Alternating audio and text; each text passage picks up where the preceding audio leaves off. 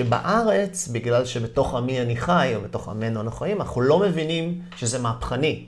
מסתכלים על ההייטק, אגריטק, מדטק, כל הטקים למיניהם שהם artificial intelligence, שהם כאילו מייצרים איזושהי בינה, או טלפון, אפליקציות. אבל האפליקציות האנושיות פה, הם, והייתי בהרבה מקומות בעולם, הן מאוד מאוד ייחודיות. אז את זה ראיתי כל הזמן, וגם הגניב אותי להיות בארצות הברית, והכל עובד בחללים מאוד סגורים, נקרא באנגלית סיילו, שזה המילה לסילו, זה הכל בהפרדה. אתה עושה את שלך, אני עושה את שלי, אל תתערב, אל תשתה לי בפינה ואל תיגע, כי זה... עכשיו, על אף שהשיתוף פעולה בינינו באמריקה יכול להיות מאוד יעיל, מפרה, ואפילו כלכלית משתלם, אבל אנחנו לא עושים את זה ביחד. כי לא עושים. ובארץ, על אף שזה גם קיים ברמה מסוימת, זה הרבה פחות. זאת אומרת, תגיד לי, היי גיא, תעשה juggling, ואני עושה juggling, אז בוא נעשה ביחד, ויש את המיזם הזה, ובוא נשתף, ובוא נלך. וזה כן דברים שמאוד התגעגעתי להם, וגם השיחות עומק, בקניון, איתך, נפגשנו פעמיים, אתה יודע, אז העומק והיכולת ל-no small talk בארץ, במיידי, זה דבר שמאוד התגעגעתי אליו.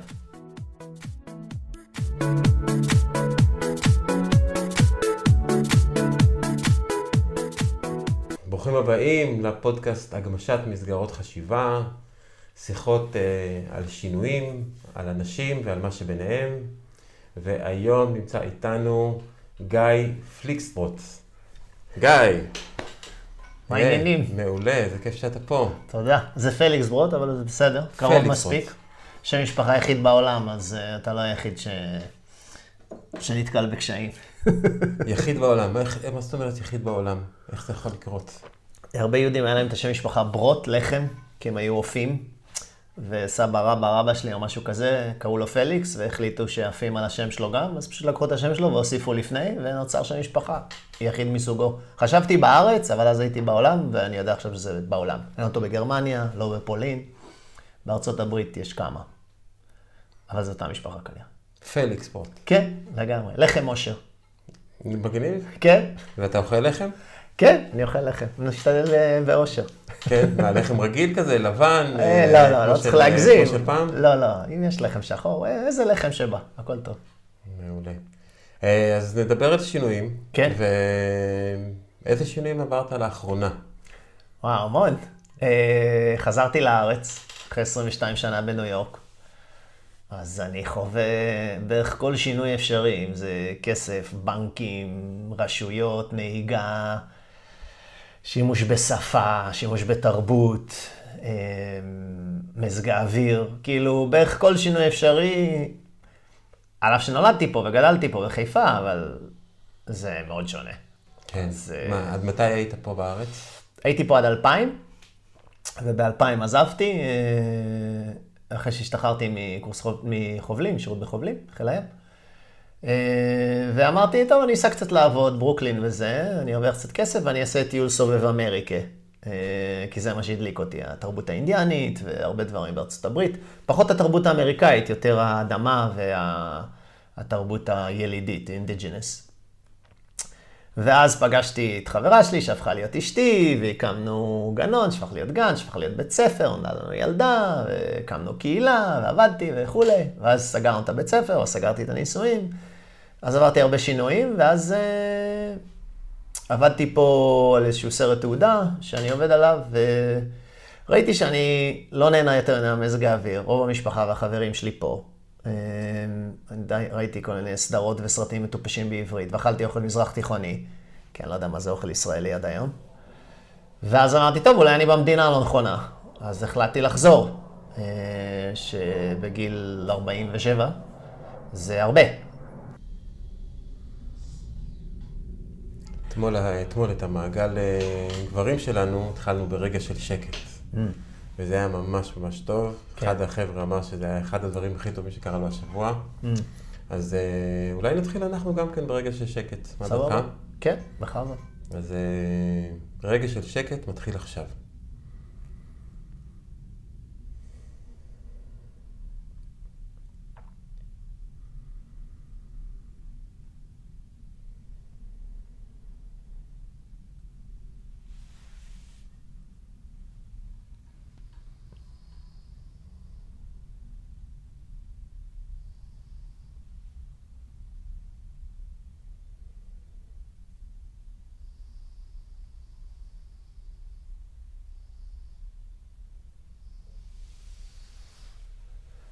איך לך השקט?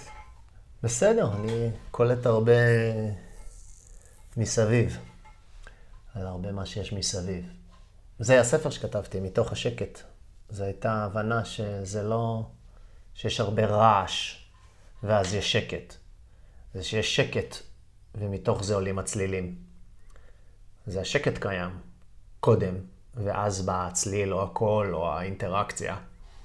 זה לא שסוף סוף סותמים את הפה ויש שקט. זה הפוך, מבחינתי, או שיש איזשהו ביניהם. אז אה, כן, טוב להיזכר. וואו. אז כתבת על זה ספר? אה, כתבתי על ספר שירים. ספר שירים. כן, מתוך השקט, שזה שיר הנושא. שזה שיר בעצם, שהלחנתי, רק לא... אין לי עדיין את היכולת המוזיקלית לשים אותו בתווים, אבל uh, כתבתי והלחנתי אותו, כן. אם אתה יכול לשיר אותו עכשיו? כן. נו יאללה. טוב, לא מה אתה שחשבתי שאני אתה אעשה היום. אתה רוצה גיטרה? אני לא, אין לי את התווים לשיר, אני שר אותו בסולו. מעולה, אני לא יודע לנגן, אז אה, אז כן, נעשה שיתוף אז פעולה. אה, לגמרי. לא, הבת שלי יודעת, אבל אה, אז בוא נ- הפסנתר. יאללה. אבל לא תתקשר אליי עכשיו, כי כן. זה ארבע בבוקר בניו יורק. כן, זה נקרא מתוך השקט, וזה הולך ככה. מתוך השקט יוצאת הצעקה, מתוך השקט באה הזעקה. מתוך השקט העוטף את הכל, יוצא, עולה ובוקע הקול האומר, היי אתה, כל יכול. מתוך השקט צומחת הבנה, כי הזוועה הזו מתקרבת לקיצה, והכל עוד יחזור להתנהל בדממה. וזה ממשיך. וואו, איזה יופי. כן, תודה. נשמע מגניב. כן, זה אחלה שיר, הייתי שר אותו בתור שיר ערש לבת שלי. כי היה צריך שקט. הייתי צריך לישון. כן. אז, אה, אז כן, בתוך השקט. והייתה מצליחה להירדם מהשיר הזה? ש... כן, כן, אתה מצליחה לרדם. כן. הייתי שר, יש עוד כמה שירים בספר, חלקם יותר קצרים.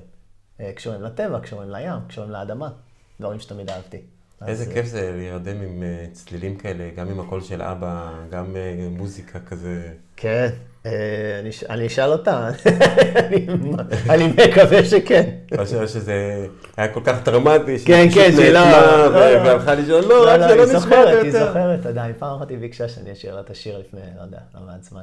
אז כן. תוך השקט. כן, תוך השקט. זה מעניין, ה... בעצם ה... לראות את השקט כמרחב שבתוכו יכול להיווצר צליל. זה מזכיר לי את התיאוריה של נסים הרמיין, שבעצם המרחב, הריק, הוא בעצם, והמבנה של הריק, הוא בעצם זה שמאפשר לחומר להיווצר במקום שבו הוא נמצא. והמבנה הזה יוצר את, ה, את הצורות המאוד מעניינות ומאוד מיוחדות, למשל, המקומות שיש בהם אה, פירמידות בכדור הארץ, או הנקודות הקטנות שהם אה, הכוכבים, או זאת אומרת, כל המבנים הם בעצם נוצרים בגלל המבנה של הריק, לא בגלל המבנה של החומר. כן. יש על זה את התפיסה שמאין יבוא עזרי, זה לא מאיפה יבוא עזרי, זה כל התפיסה של? מהעין. אה, כן, כשהייתי בארצות הברית, כשעשיתי סוף סוף את הטיול אחרי צבא, הגעתי לאיזה מקום, באמת היה שם עין עצום, באלף, כן. אז שרתי שם את, אתה יודע, את של שבע, שיר למעלות, מאין יבוא עזרי. אה, ולאוהבי טולקין, אז אה, לקח לי שנים להגיע לספר הזה, לסילמריליון, אז הוא מדבר שם על הולדת הקול. וגם אם מסתכלים בתנ"ך, אז אה, ויאמר אלוהים, זאת אומרת, הקול בורא. אה, יש את האור, ואז הקול הוא ההופעה הראשון, שנייה בעצם, אפשר לחשוב, אחרי צבע. אז... וזה באמת גורם לי לחשוב על, על ההגעה שלי כאן, חשבתי הגמשת מסגרות חשיבה, אז אה, קודם כל זה קשור לגמישות. אז כמה אתה גמיש, לא פיז, גם פיזית וגם לא. אז בשבילי, בנושא של שינויים ו... וגמישות, אז זה אף פעם לא להיות באזור נוחות. כי באזור נוחות אתה מתנוון, ואם אתה לא זז קדימה, אתה זז אחורה, אז... אה, אז זה הדבר הראשון שחשבתי עליו, או חשתי. כי בקטע של חשתי, כי אה, הסתכלתי בתור שיעורי בית להכנה, שאני אדע יותר על מה אני מדבר, או בשאיפה. בקטע של הלהשתחרר. בקטע של כן, להשתחרר. ככה זה, פה, Welcome to Israel. כן, אז... מה אתה אה, בא יוצא הכנות, שיעורי בית לפני שאתה בא לא, זה לפודקאסט? 20 שנה באמריקה, וגם אני יקה, אז גדלתי עם יקים, אז כאילו, אני יקה משודרג עכשיו. אז אני אוהב לדעת כדי לשחרר. אז הסתכלתי על הנתונים, אה, כדי לדעת כמה אנחנו לא יודעים, והבוקר רק הזדעזעתי עוד, כי בעניין של, אני חושב שזה אה, לא צריך להיות, אלא יכול להיות מס- מסגרות הרגשה, כי בעצם החשיבה שלנו היא כל כך מוגבלת, אה, אפילו בנתונים הקיימים, זאת אומרת, אני אשתמש פה בלוח. כי, שבמקרה כי, הכינותי. שבמקרה הכינותי מבעוד מועד, כמו שמי שיודע, ואפילו שמתי את זה בנייד, שיהיה לי מוכן. אז זה כל מיני מספרים מטורפים, אה, עושה פה בשיתוף פעולה. אז זה היה, רגע, יש לנו, יש לנו 100 מיליארד, זה תשע אפסים, 100 מיליארד נוירונים. לכל אחד, גם לאבלים בינינו. יש 100 מיליארד נוירונים. זה, זה הרבה מאוד נוירונים. ואז הם מעבירים עד 5 עד 50, זה מהדרמה, מסרים בשנייה.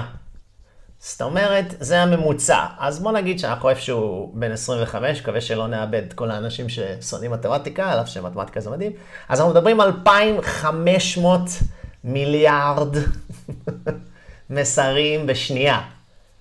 זה כאילו 2,500 מיליארד, 2,500 מיליארד, 2,500 מיליארד. זה כל שנייה בגוף האדם. זה המון, זה המון מסרים, וזה בשנייה. תסלחו לי על הכתב.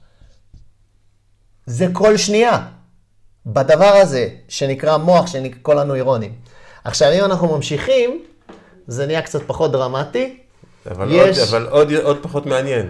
לא, אבל רגע, אז 2,500 מיליארד בשניות, רק שנבין, זה 80 אלף שנה. 80 אלף שנה בשניות, אם היו לוקחים את כולם ופורסים אותם בטור, זה היה לוקח 80 אלף שנה, והמוח שלנו עושה את זה כל שנייה.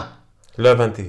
אם אנחנו ניקח את כל ה-2,500 מיליארד מסרים האלה שהמוח כן. שלנו עושה בשנייה, כל הנוירונים כן. שמריצים, ואני לא מומחה בתחום, ונגיד... והיינו עושים אותם בטור, כאילו שיהיו לא כל שנייה ביחד, אלא אחד אחרי השני, אחרי השני, זה אחר זה צריך בעצם להגיד, זה אוקיי. אחר זה, זה היה לוקח לנו 80 אלף שנה. כי כל אחד לוקח לו כמה זמן. אם היה- כל אחד היה לוקח שנייה. אם במקום כל אבל אם המסרים האלה אם הוא- אם הוא ביחד, עובד במהירות האור.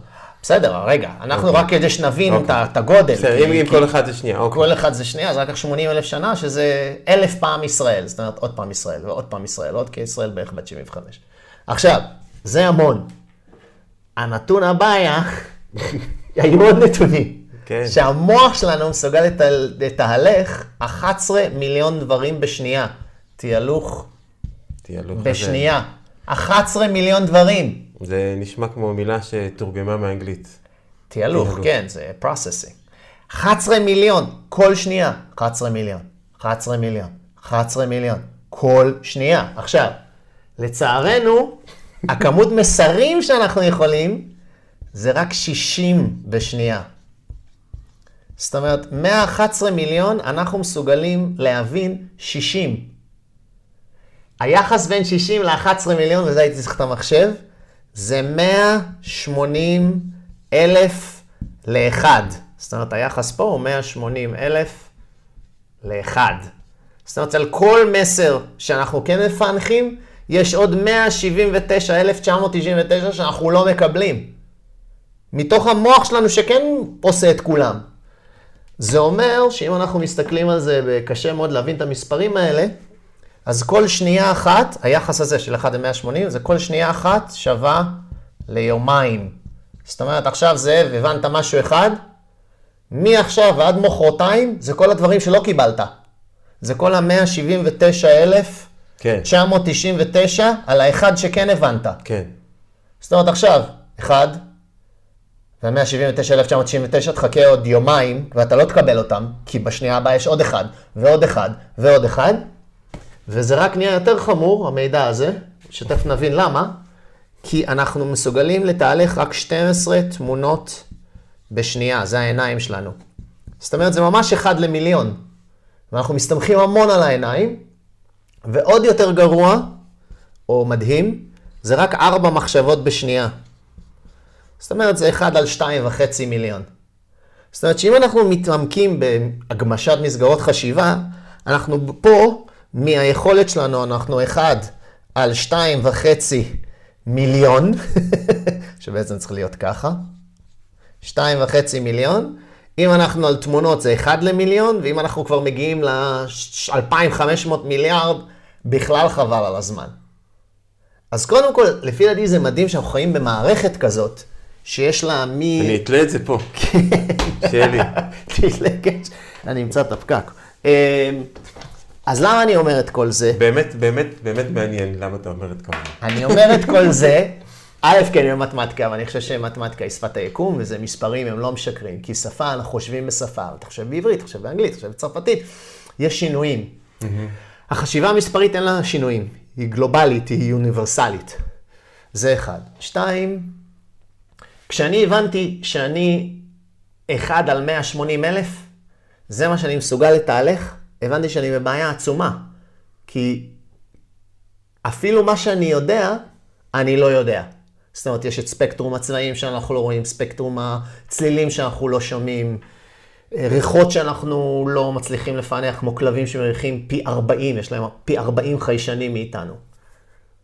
אז כשהגעתי להבנה שאני לא יודע, זה שחרר אותי בצורה עצומה, כי חזרה לנושא של שינויים, הבנתי שאני לא יכול להסתמך רק על המוח שלי. כי גם המוח בעצמו הוא כזה מדהים ומוגבל במסרים שלו, לא במסרים, ביכולת שלנו לפענח, שאם אנחנו רק נסתמך על אני חושב ככה, או זה מה שראיתי, אנחנו כבר בדיפולט, תראה מה זה, 1 ל-2.5 מיליון למחשבות, 1 למיליון בתמונות, ו-1 ל-180 אלף בתהלוך. אתה הפסד עצום, ב-1 ל, אז כאילו, סיכויים של הטוטו יותר טובים. אז, אה, או לוטו. אז זה גרם לי, זה גורם להרבה מאוד ענווה, אה, וגם להבין שבעצם, אם אני אסתמך יותר על כלל המערכת שלי, כל החושים, הגוף, ההקשבה, המיקוד, המרכוז, הרגישות, יהיה לי יכולת מודעות ופענוח הרבה יותר גבוהה מארבע מחשבות בשנייה או 12 תמונות בשנייה, לגישה הרבה יותר נרחבת למה שהמערכת שלי מסוגלת לייצר, שלא לדבר מעבר למערכת שלי. ובגלל זה קראתי למה שאני מתעסק ול... סליחה, ולעסק שלי, The Body MC, כאילו תהיה ה-MC, ה-Master of Ceremony של הבודי, שהוא באמת, הגוף הוא, הוא אה, והייתם קדושים ושכנתי בתוככם. זאת אומרת, הגוף הוא, הוא משהו קדוש, זה, זה מטורף, ולכל אחד יש את זה. זה לא רק כאילו לאיינשטיין ו- וכאלה, כל אחד יש מוח, לכל אחד יש את כל היכולות. ההנגשה היא בספק. אז כן. כן, זה נחמד שהגעת לדבר הזה דרך המספרים. כן. לענווה. כן. בעצם דרך משהו שהוא מאוד מאוד מוחי, דרך משהו שהוא מאוד מאוד אה, אה, אנליטי, הצלחת mm-hmm. להגיע לאיזשהו משהו, אה, אפשר לומר, רוחני של אה, להבין את המיקום שלנו. ו... כן. זה נחמד, זה נחמד החיבור הזה בין ה... בסך הכל בין, ה... בין הגוף לרוח ובין החומר. החומר בעצם, כשאני מדבר על הגמשת מסגרות מחשבה, אז uh, בהתחלה קראתי לזה סדנאות להגמשת מסגרות. ואז אף אחד לא רצה שאני אבוא אליו. אנחנו, אל, תגמיש לנו את המסגרות, אנחנו, טוב לנו, זה בסדר גמור. גם, גם את מסגרות החשיבה, שם אה, אנשים קצת יותר שואלים, ו... אה, זה מעניין, אני מכיר, אני קצת יודע את הדברים האלה, אבל uh, בסך הכל גם אנחנו, אנחנו בתוך המסגרת, אנחנו חיים בתוך המסגרת החומרית, ואנחנו פה כדי לבדוק אותה. Mm-hmm. כדי לבדוק את, המסגר, את, ה, את הגוף שלנו, את כדור הארץ, את כל, את, כל, את כל ההתעסקות עם החומר בעצם, אה, אנחנו פה כדי לבדוק אותו. אז הוא יציב, יציב ומוצק, ואפשר למצוא עוד חומרים, אפשר למצוא דרכים חדשות להשתמש בחומרים, אבל אה, זה כאן כדי שאנחנו נוכל... להפעיל את, ה, את היכולות הרוחניות שלנו והיכולות הבריאה שלנו על, על הדברים האלה. אמ, אני חושב שאנחנו לא חושבים רק דרך המוח. ויכול להיות שההסתכלות הזאת היא קצת מגבילה. אני זוכר שיש ספר שנקרא בגוף אני מבינה. שאני לא בטוח שזה מדבר על זה, אני לא, לא זוכר, אבל uh, כל המערכת הזאת של הנוירונים, שבעצם בתוך כל הגוף שלנו, וגם כל ההילה שנמצאת מסביבנו, אנחנו מבינים דברים גם שנמצאים לא רק שם, וגם המחשבות שלנו, הם לא כולן, אני חושב, אנחנו נוהגים לדמיין אותם דרך המוח. את כל המחשבות, שהכל, כל הדברים האלה, כל העיבוד הזה אה, קורה במוח, אבל אני חושב שהוא יכול לקרות גם ב, בכל האיברים האחרים. וההסתכלות הזאת היא, היא מעניינת. אה, הזכיר לי את, ה, את הקטע בנסיכה הקסומה, שוויזיני מנסה, ל... מדבר איתו על ה-iocon פאודר, אתה יודע שככה, ואני הייתי יודע זה, זה, זה, ואתה יודע שאתה חשדת שאני אדע מה המקור, ואז אתה זוכר מה אומר לו? כן, זה שניהם היה בהם רעל. לא, מה הוא אומר לו, מה וסלי אומר לו? You have a dizzying intellect. מה? dizzying intellect. כן, כן. אז כשהתחלת לתאר את זה, אז רציתי ל... You have a dizzying intellect. כן, כן. אז בשבילי, במענה למה שאמרת, יש לנו הפרדה, אתה יודע, בישראל, עד שאתה לא יוצא מישראל, אתה לא מבין שרואים את זה. אני מסתכל על שתי אונות, אתה יודע, שנינו עושים ג'אגלינג, הרי ג'אגלינג זה, המוח הוא מתפרק, רוב האנשים שאתה מלמד, ואני מלמד, אני בטוח גם אתה, אתה יודע, שתיים עוד איכשהו. נגיד אם הם לא מעבירים, שתיים עוד איכשהו. ברגע שאתה מציג את השלוש, אלא אם כן יש שם גמישות, הם כאילו, אי אפשר, אי אפשר, יש לי שתי ידיים. ואז אתה כאילו אומר, לא, לא, לא, זה אחד, וכשאתה סופר עם ילדים, הם רואים את האחד. אלה שמסוגלים לראות שזה דבר אחד באוויר, בעוד ששתי ידיים מחזיקות את הדברים, או יותר, מסוגלים, אבל השאר זה כאילו ממש קשה. השחרור, והכאילו לפתוח את האצבעות ולשחרר. למה אני אומר את זה? א', כי ג'אגלינג זה האומנות היחידה שאני מכיר, שהיא בין אונתית, היא משלבת בין האונות. ואני אומר את זה בגלל הגישה הזאת. אנחנו... בתיכון, לא יודע אם זה היום ככה, אני מאמין שזה לא השתנה הרבה. אני אהבתי ספרות ואהבתי מתמטיקה. אהבתי פיזיקה ואהבתי תנ"ך. אבל אתה יודע, בישראל, או בזמני לפחות, אני לא יודע איך זה היום, לפני עשרים ומשהו שנה, אם אהבת מדעים, אז היית ריאלי. זאת אומרת, you lived in reality, חיית במציאות, אבל אתה לא בן אדם, אתה לא הומני. ואם אתה אהבת ספרות, תנ"ך, היסטוריה, אז אתה human, אתה אנושי, אבל אתה לא ריאלי. אין, אין, אין הכפפה של שתי העונות. בשבילי, החלק מהגמשה של מסגרות החשיבה זה איך לבוא משני הכיוונים כל הזמן. איך אני יכול לראות את הנתונים ואיך אני יכול לראות את הרוח. איך אני יכול לבוא מהעונה השמאלית המדויקת, איך אני יכול לבוא מהעונה הימנית הנרחבת. ותמיד להביא אותם, ומעולם לא, ית... לא, לא להיתקע במישור הזה של השתיים, תמיד להיות במשולש, בלמעלה, בג'אגלינג, שגם עושה באמת את השמונה השוכב. וגם עושה משולש, איך להיות תמיד בהסתכלות מלמעלה, ואני גם נותן הרבה מאוד מידע לרוב, לא כולם מעכלים את זה, אני יכול להסתכל עוד פעם, שאנחנו הרבה פעמים במינוס, שהוא לא שלילי, הוא פשוט רמה אחת.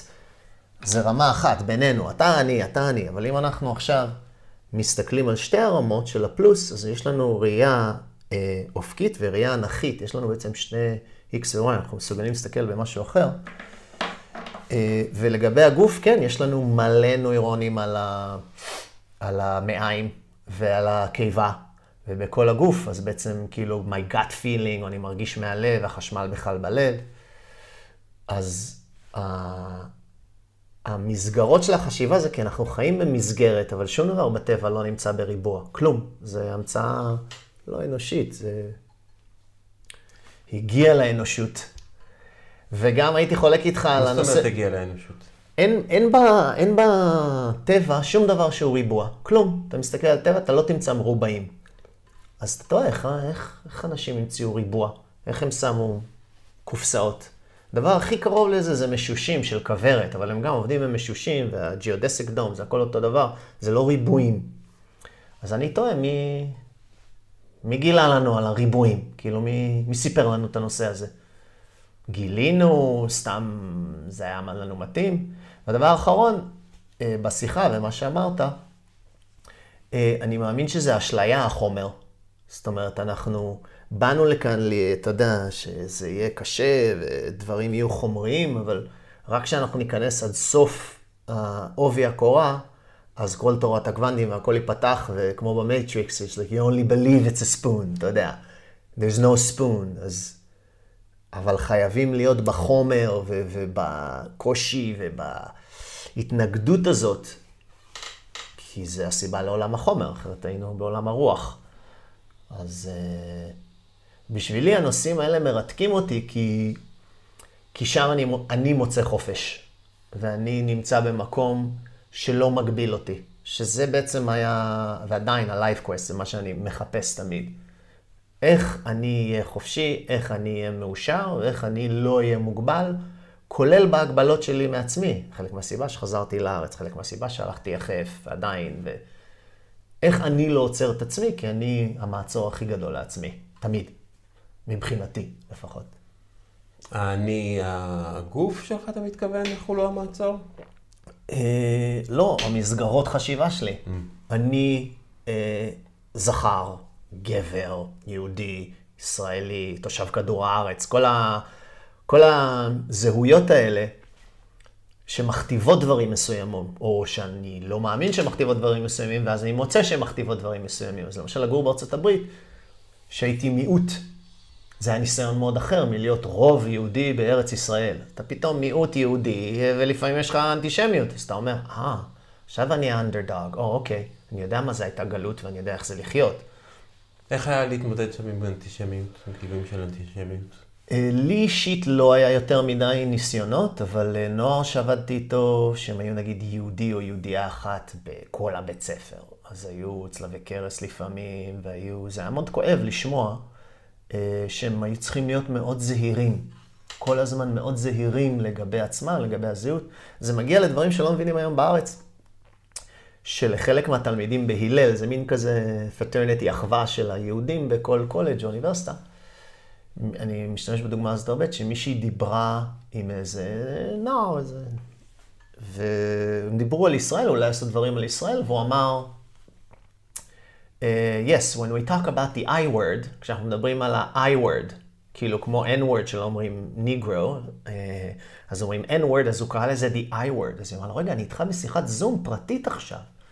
אתה עדיין קורא לזה the I word? והוא כאילו, כן, אם מישהו יעבור במסדרון, וזה לא קולג' אוהד ישראל, או לא משנה ברמות אלו או אחרות, אני אנודה חברתית. וואו. כן. לא מבינים בארץ את גודל המאבק שקיים היום בקולג'ים בארצות הברית, שנסב בעיקר על uh, מה שהמידיה וכל השאר התקשורת, תשקורת מייצרת בעניין uh, ישראל ופלסטין. שכשאתה בארץ אתה יודע שזה רק חלק מעובי הקורה ולא כולה, אבל שם זה נסב על זה מאוד. אז... Uh... ובעצם אתה במשך 22 שנה היית שם, והסתכלת על ישראל, על המקור שלך, על המשפחה שלך, על החברים שלך, מרחוק. כן. ויכולת לראות, ומה ראית מרחוק? אה, שאלה מצוינת, כי היא מחברת למה שרציתי להגיד. ראיתי הרבה טראומה.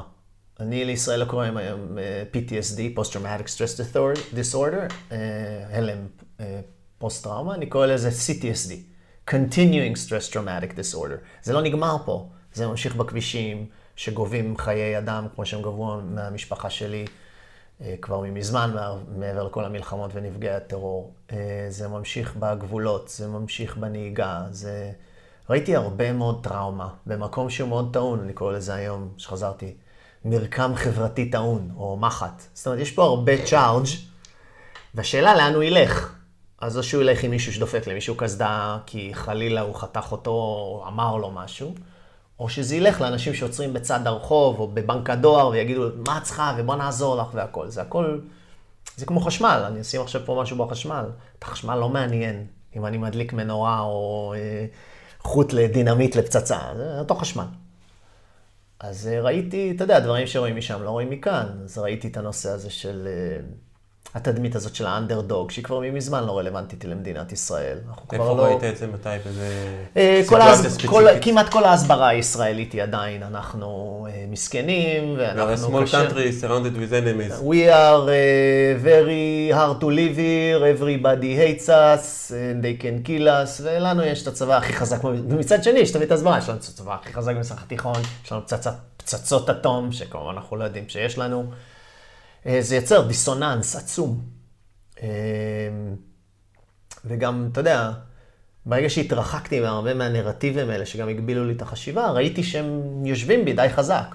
אני אהיה קצין בחיל הים, כי שלא תהיה שוב את השואה, והרבה, הרבה... מה, באמת? זה משהו ש... כן, כן, ישב אצלי מאוד? חזק, כן, כן, ישב אצלי מאוד חזק. זאת אומרת, המשפחה של אמא שלי נספתה בשואה, יש לה אולי שלוש דודות מתוך שבע, סבא שלי ברח, כאילו כל הסבים וסבתות שלי ברחו לפני. טוב, בינתיים הצלחת. כן, לא, עדיין לא הייתה שואה לא, נוספת. לא. אז אז זה תודה- הצליח תודה לנו. שהחלטת כן. ללכת לחיל הים. אז, אבל הרבה קונספטים שהם אה, טראומטיים ברמה אחת, וברמה אחרת הם אה, אלימים.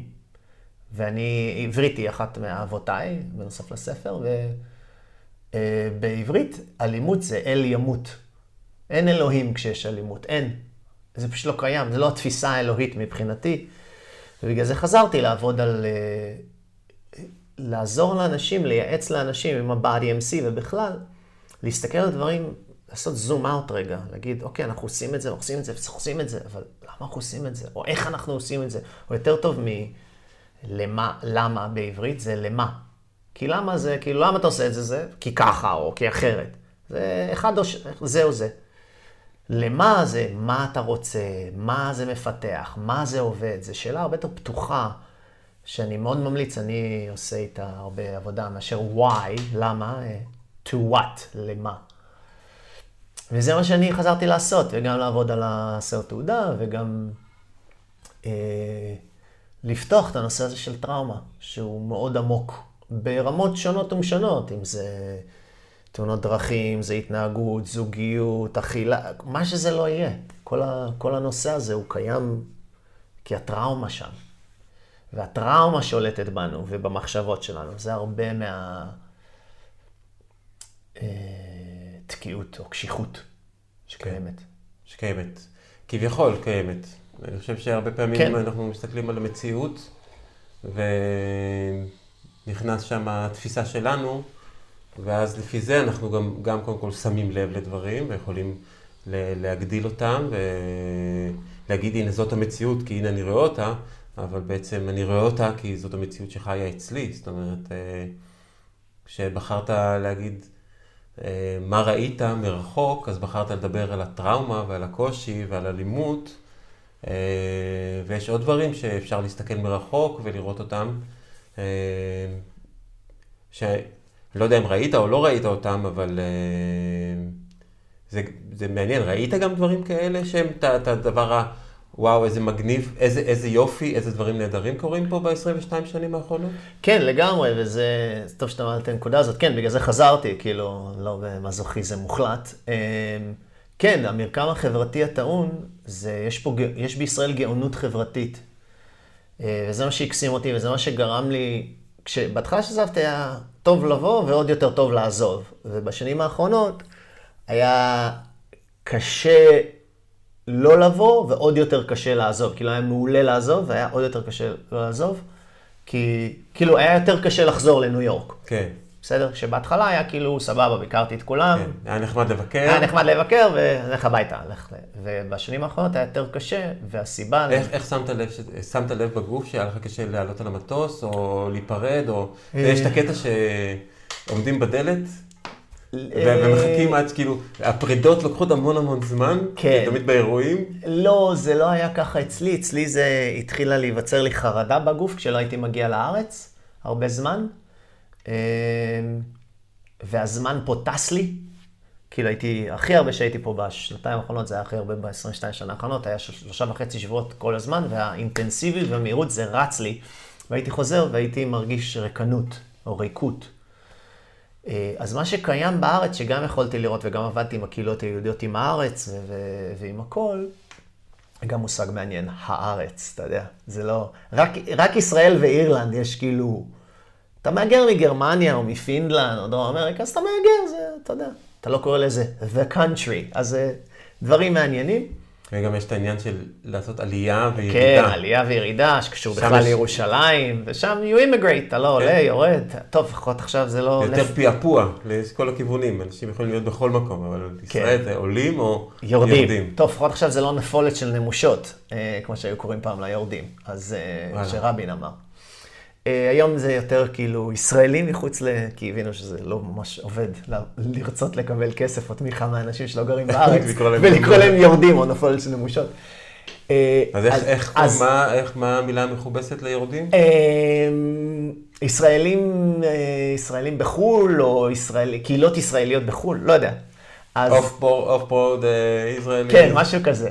אז אה, חזרתי, והדברים שראיתי משם זה הגאונות החברתית. מה זאת אומרת? יש פה מיזמים חברתיים גאוניים.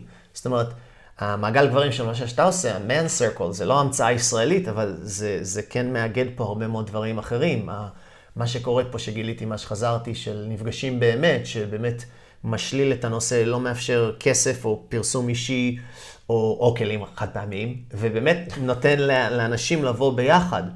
אה, סרט חסד ייחודית שעובדת פה עם נוער במצוקה, שהופכים אותו למנהיגים, מכים, עלות, כוכבי המדבר של הבדואים, אבירי המדבר, ואני יכול להמשיך עוד ועוד ועוד, שבארץ, בגלל שבתוך עמי אני חי, או בתוך עמנו אנחנו חיים, אנחנו לא מבינים שזה מהפכני. מסתכלים על ההייטק, אגריטק, מדטק, כל הטקים למיניהם שהם אה, artificial intelligence, שהם כאילו מייצרים איזושהי בינה, או טלפון, אפליקציות. אבל האפליקציות האנושיות פה, הם, והייתי בהרבה מקומות בעולם, הן מאוד מאוד ייחודיות. אז את זה ראיתי כל הזמן, וגם הגניב אותי להיות בארצות הברית, והכל עובד בחללים מאוד סגורים, נקרא באנגלית סיילו, שזה המילה לסילו, זה הכל בהפרדה. אתה עושה את שלך, אני עושה את שלי, אל תתערב, אל תשתין לי בפינה ואל תיגע, כי זה... עכשיו, על אף שהשיתוף פעולה בינינו באמריקה יכול להיות מאוד יעיל, מפרה, ואפילו כלכלית משתלם, אבל אנחנו לא עושים את זה ביחד. כי לא עושים. ובארץ, על אף שזה גם קיים ברמה מסוימת, זה הרבה פחות. זאת אומרת, תגיד לי, היי גיא, תעשה ג'אגלינג, ואני עושה ג'אגלינג, אז בוא נעשה ביחד, ויש את המיזם הזה, ובוא נשתף, ובוא נלך. וזה כן דברים שמאוד התגעגעתי להם, וגם השיחות עומק, בקניון, איתך, נפגשנו פעמיים, אתה יודע, אז העומק והיכולת ל-no small talk בארץ, במיידי, זה דבר שמאוד התגעגעתי אליו. אה, גם האינטנסיביות כמובן, אה, לא כך בכבישים, אני חייב לציין. אז אה, כן, גם את זה ראיתי משם, ראיתי את זה ב... לבנות ולהרוס, אני לא מאמין בטוב ורע. אה, באנרגיה של האינג, האנרגיה של היאנג, כאילו אונה ימנית, אונה שמאלית, אז למה אתה חושב שיש את ההבדל הזה המהותי ב... ביכולת החיבור בעצם בין מה שקורה פה בישראל למה שקורה בארצות הברית? אה, כי אה, השונים מפרים זה את זה. תמיד אמרתי? השונים מפרים זה את זה. מפרים. מפרים, בהפריה הדדית, כמו אה, פרחים. תמיד אמרתי שכשטסים לארה"ב, הספונטניות מעבר, מתה מעבר לאוקיינוס. כאילו, איך שאתה, איפשהו באוקיינוס באמצע, הספונטניות מתה, ואז בוא נקבע ביומן ונסתכל, ונקבע עליו שזה קורה יותר בארץ עכשיו גם. וכשחזרתי לפה, הבנתי שאיפשהו מעבר לאוקיינוס בדרך חזרה, האדיבות מתה. אין אדיבות, אה, אין אדיבות. משולש ברמודה כן, שם, כן, אה, ששואב, ו- תלוי, תלוי איפה. אתה הולך. אז אני חושב שיש הפריה, אני חושב שיש משהו מאוד, אה, מאוד אה, מחיה ומאוד אה, רענן בספונטניות הישראלית, באינטנסיביות, בניסיון שהוא כן, הוא מוכה טראומה, ובשאיפה יש PTG, Post-Trauma Growth, שאתה, אוקיי, נכנסו בו, נכנסו בנו, בואו... איך אומרים באנגלית? First they tried to kill us, then they didn't, now let's eat. אז זה כאילו, קודם כל ניסו להרוג אותנו, לא הצליחו, עכשיו בוא נאכל. אז יש משהו בהתמודדות הישראלית הבלתי פוסקת, ואני לא מדבר רק ישראל היהודית, בדואים, מוסלמים, נוצרים, צ'רקסים, דרוזים, ויש לי חברים מכל העדות האלה, טוב, עוד לא צ'רקסים, אה, והשומרונים, והבדואים, הכל, זה המרקם החברתי פה הוא, הוא מופלא. בגלל זה נוצר פה הרבה מאוד לחץ, אה, כמו סיר לחץ. ארה"ב, לעומת זאת, אומנם אחרי שהכחידו את האינדיאנים, אז זו שיחה אחרת, יש הרבה מאוד מרחבים. אני זוכר שנסעתי, והמרחב הזה וה- והפתיחות הזאת, זה נותן מרחב נשימה. שאין פה. Hmm. אז הא- האינטראקציה הזאת של כאילו, כן, תחזור אליי, זה נחמד שאתה חוזר אליי, או תגיד תודה. כשעבדתי פה לסרט, חזרתי לאנשים ואמרתי להם תודה שעזרת להם, כאילו היו בהלם. למה אתה בהלם? אני, זה אדיבות בסיסית, עזרת לי להגיע לעיתון או לטלוויזיה, או... אני אומר לך תודה, זה כאילו, ברור לי. שזה משהו שהוא מאוד אמריקאי, כאילו, האדיבות וההוקרת תודה ולחזור אל מישהו, זה, זה, זה בסיסי. כן, יש משהו בהוקרת תודה ש... זה קצת שם את ה... מי שמולך במקום אה, מתנשא, ואותך מסתכל עליו ככה, או, תודה, באמת, להיות אסיר תודה. כן, איזה כיף שעשית את הדבר הזה. אז זה לא איזה כיף, זה תודה, להיות אסיר תודה. כן, ואני זוכר שכשהייתי באתיופיה, אז אה, עד שלמדנו את המילה להגיד אה, תודה, שהמילה ארוכה, זה המס הגנה לו. ואז עד שלמדנו את זה, אז כל הזמן הביאו לנו תה, הביאו לנו זה, הביאו לנו, אה, מה זה, אבוקדו כל הזמן, תודה, תודה, תודה, תודה. כן. והתשובה שלהם על תודה, זה אישי, אישי, אישי, אישי, אישי. שזה בסדר, הכל בסדר, כאילו, הם הרגישו לא נוח שאנחנו כל הזמן מודים. כן, כי תחשוב, זו מילה באמת גדולה כזאת. כן, אז כדי להודות, אז זה צריך להיות משהו באמת גדול. כן. וכשאתה עושה את הדבר הזה, אז אתה כאילו מקטין את עצמך מול הבן אדם, וגם זה מעין פותר, תודה, תודה על זה, תודה על זה, תודה על זה. אבל אם, אם נוכל כאילו, כאילו להשתחרר מהמילה הזאת תודה, וגם מההוויה הזאת של, אני אומר לך תודה, אז אני עכשיו קצת חייב לך. אבל אני לא רוצה. כן. אני רוצה, אה, אני רוצה להודות ולהבין ו- ולהראות לך שמה שעשית, הוא ממש תמך ב- בהתפתחות שלי. ואז במקום להגיד תודה, להגיד, שמע, מה שעשית מאוד עזר לי, והחיבורים שלך נתנו לי את היכולת אה, להגיע ולעשות את הסרט כמו שרציתי, ובלעדיך אה, היה לוקח לי הרבה יותר זמן. זה צורה של התבטאות שיכולה לגרום לבן אדם שמולך להבין, וואו, איזה תרומה הוא נתן. כן, והתודה זה איזשהו, אני, אני, אני, שם, אני שם חוקר את העניין הזה, אנחנו מאוד מאוד מהר משחררים את המילה הזאת תודה, ולא לגמרי, אני עוד צריך לחקור את העניין. מה, איך אתה פוגש את הדבר הזה? אני מאוד הופתעתי, אני מסכים איתך לחלוטין, אני מאוד הופתעתי שמרשל רוזנברג בתקשורת מקרבת, או באנגלית Non-Violent Communication, תקשורת לא אלימה, הוא נגד מחמאות. כי הוא אומר שזו צורה של שליטה, שזה בדיוק מה שאתה אומר. אני חושב שזה תלוי מאיפה אתה בא. אם אתה בהודיה, שבעברית זה הוד של יה, אז הם מתרגמים, זה the grandeur of God, זה כאילו, אני עם אלוהים עכשיו, אני בהודיה, ואתה, אני חושב שהשפה מאוד מש- משנה, אז באמת לא להגיד למישהו תודה, אלא להגיד, אתה עשית את זה ואת זה, וזה גרם לי את זה ואת זה. אז זה לא כאילו תודה, או אני חייב לך משהו, אז אני מסכים לחלוטין. יכול להיות שהתודה וההודיה זה איזשהו הלך רוח שהוא פנימי, ואי אפשר לעטוף אותו במילה ולשלוח אותו למישהו. אני מרגיש עכשיו הודיה, כן. אבל זה, זה לא... כן, בחלק מהתרבויות האינדיאניות אין את המילה הזאת. כי הם אומרים, זאב, אם אתה עשית משהו, עשית משהו. זה הבחירה שלך, זה הזמן שלך, זה החיים שלך, אתה עשית מה שאתה רוצה. אתה, אתה בעצם לא יכול להכפיף עליי את הצורך להודות לך על משהו שאתה בחרת לעשות. אז בהרבה שפות אין את המילה תודה, בבקשה וסליחה, הן לא קיימות. מעניין. אה, אנתרופולוגית. כי למה? מה...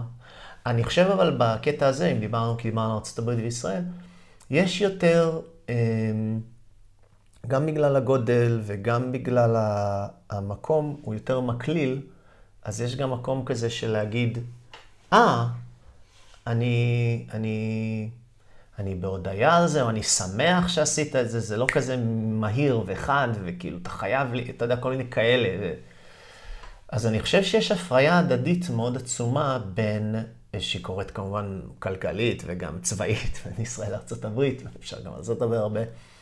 אה, יש הפריה בין השבטים, כי השבט היהודי או הישראלי, אה, מי שקרא את און זייט, אה, העם הישראלי, התרבות האבודה, ספר מטורף, שמשווה בין הישראליות ליהדות, אז שבטי ישראל והשבטים ה... הם לא אינדיאנים, זו גם מילה מעוותת, אבל לא חשוב, הילידים של, גם לארצות הברית, רק בסמנטיקה של המילים נאבדים, אבל האינדיאנים נקרא להם לצורך העניין. אה, יש הרבה מאוד, אה, אה, יש הרבה מאוד חפיפה בדרך, בצורה, גדעון עם הלוחמים שלו, שהוא כאילו מילה אדון, לא, זה, שמואל, אבל גדעון, שאיך שהם שתו מהנחל, והתפיסה הישראלית שכאילו אני אלוהים, בתכלס. התפיסה המקורית שאני מאמין.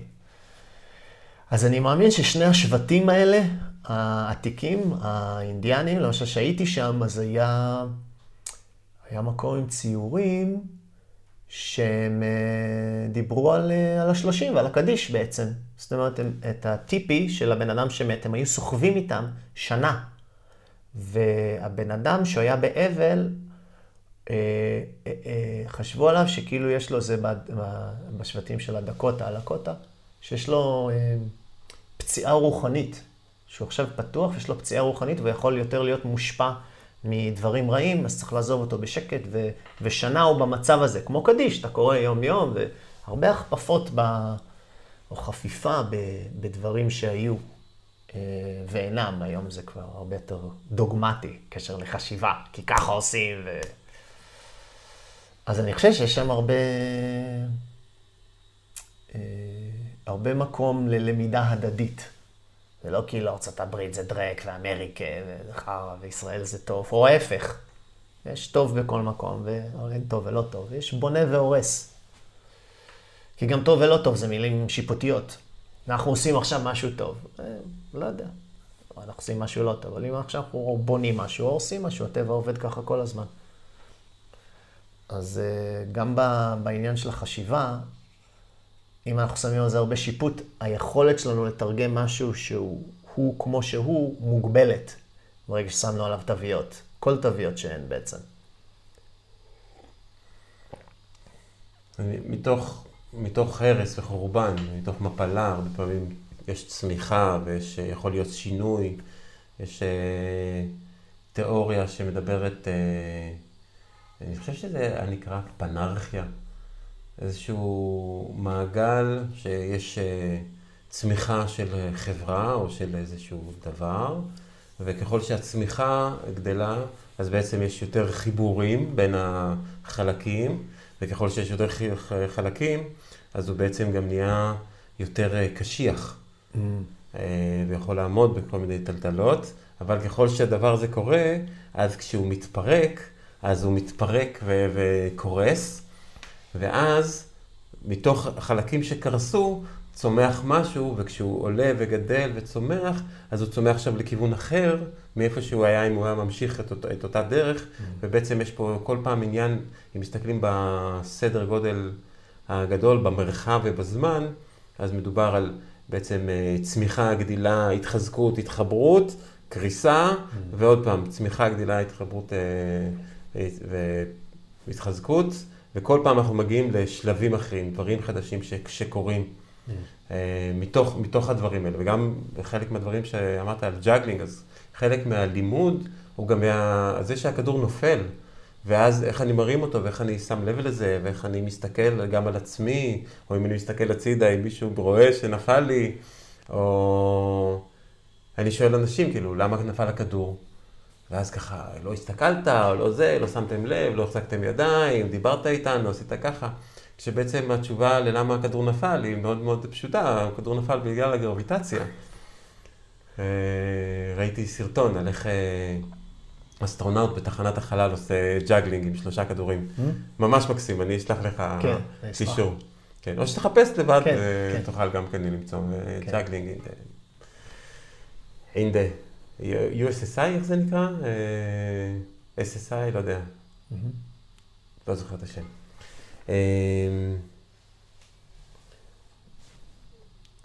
המעבר שלך לארה"ב, אחרי שבעצם עשית את השירות אה, הצבאי של מה זה, חמש שנים זה שש, היה? כן. שש שנים, להיות קצין, להיות מאוד שורשי, להתחבר פה באמת מהמקום הזה, באמת ה...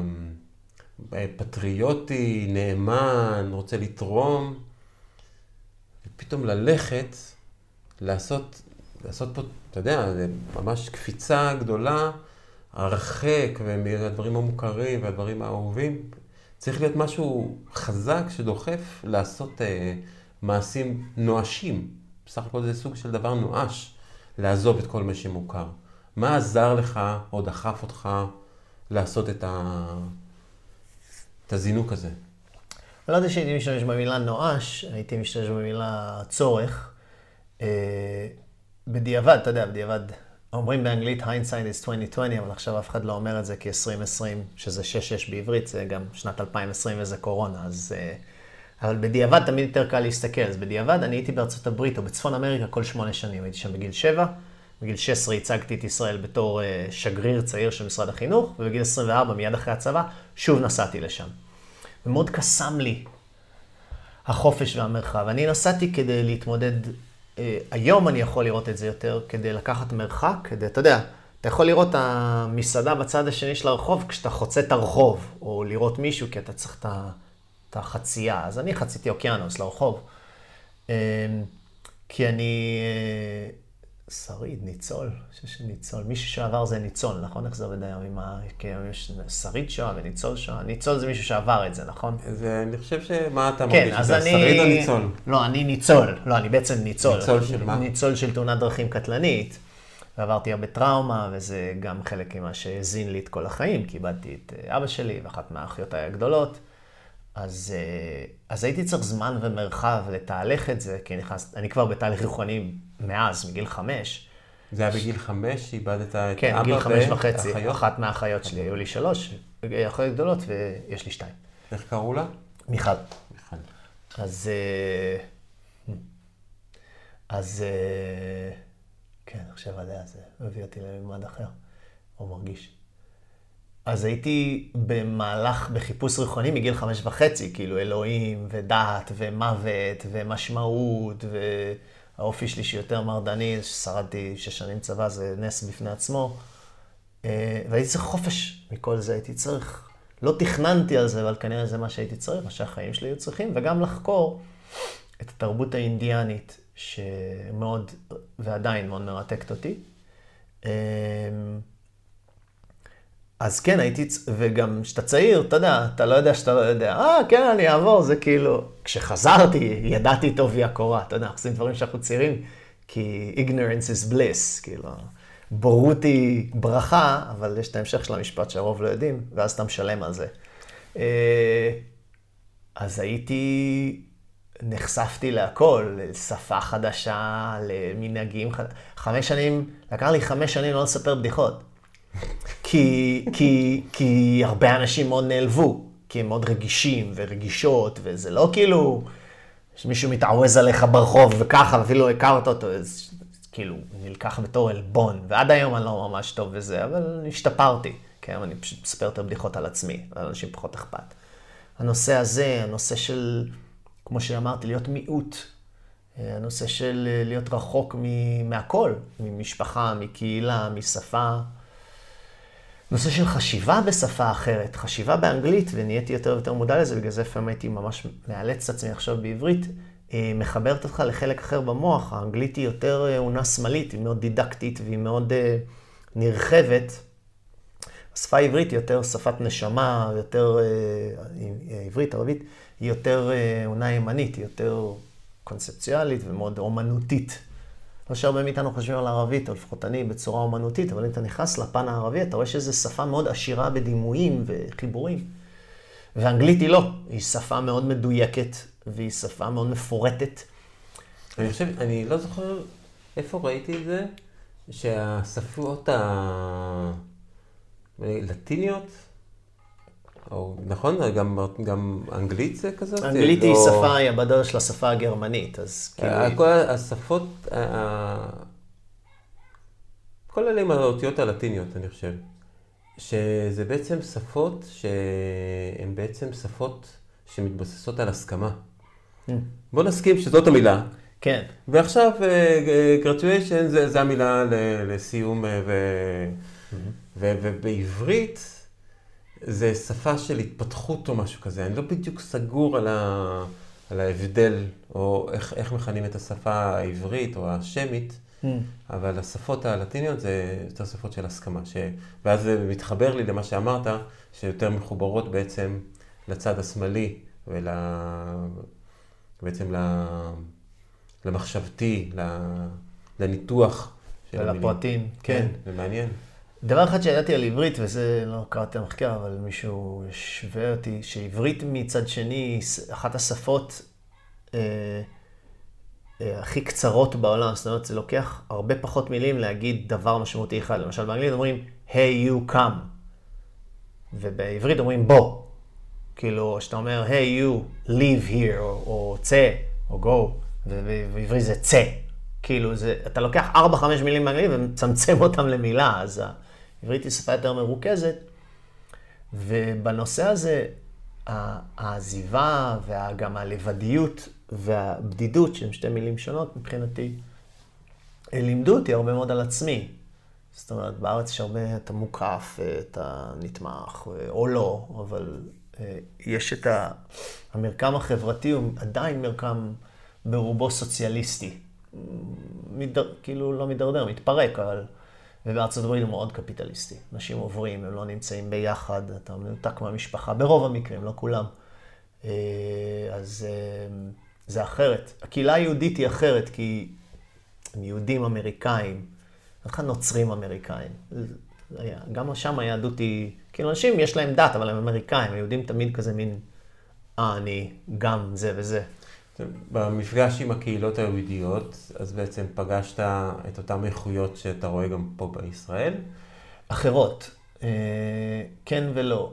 היהודי הנודד והחובה הזאת ללמוד, למשל הקמנו גנון, שהפך להיות גן ובית ספר, ושליש היו יהודים. וזה לא היה אזור יהודי ברובו, היה לנו הרבה מאוד חברים ישראלים, לי ולאשתי לשעבר, אבל השליש היו יהודים.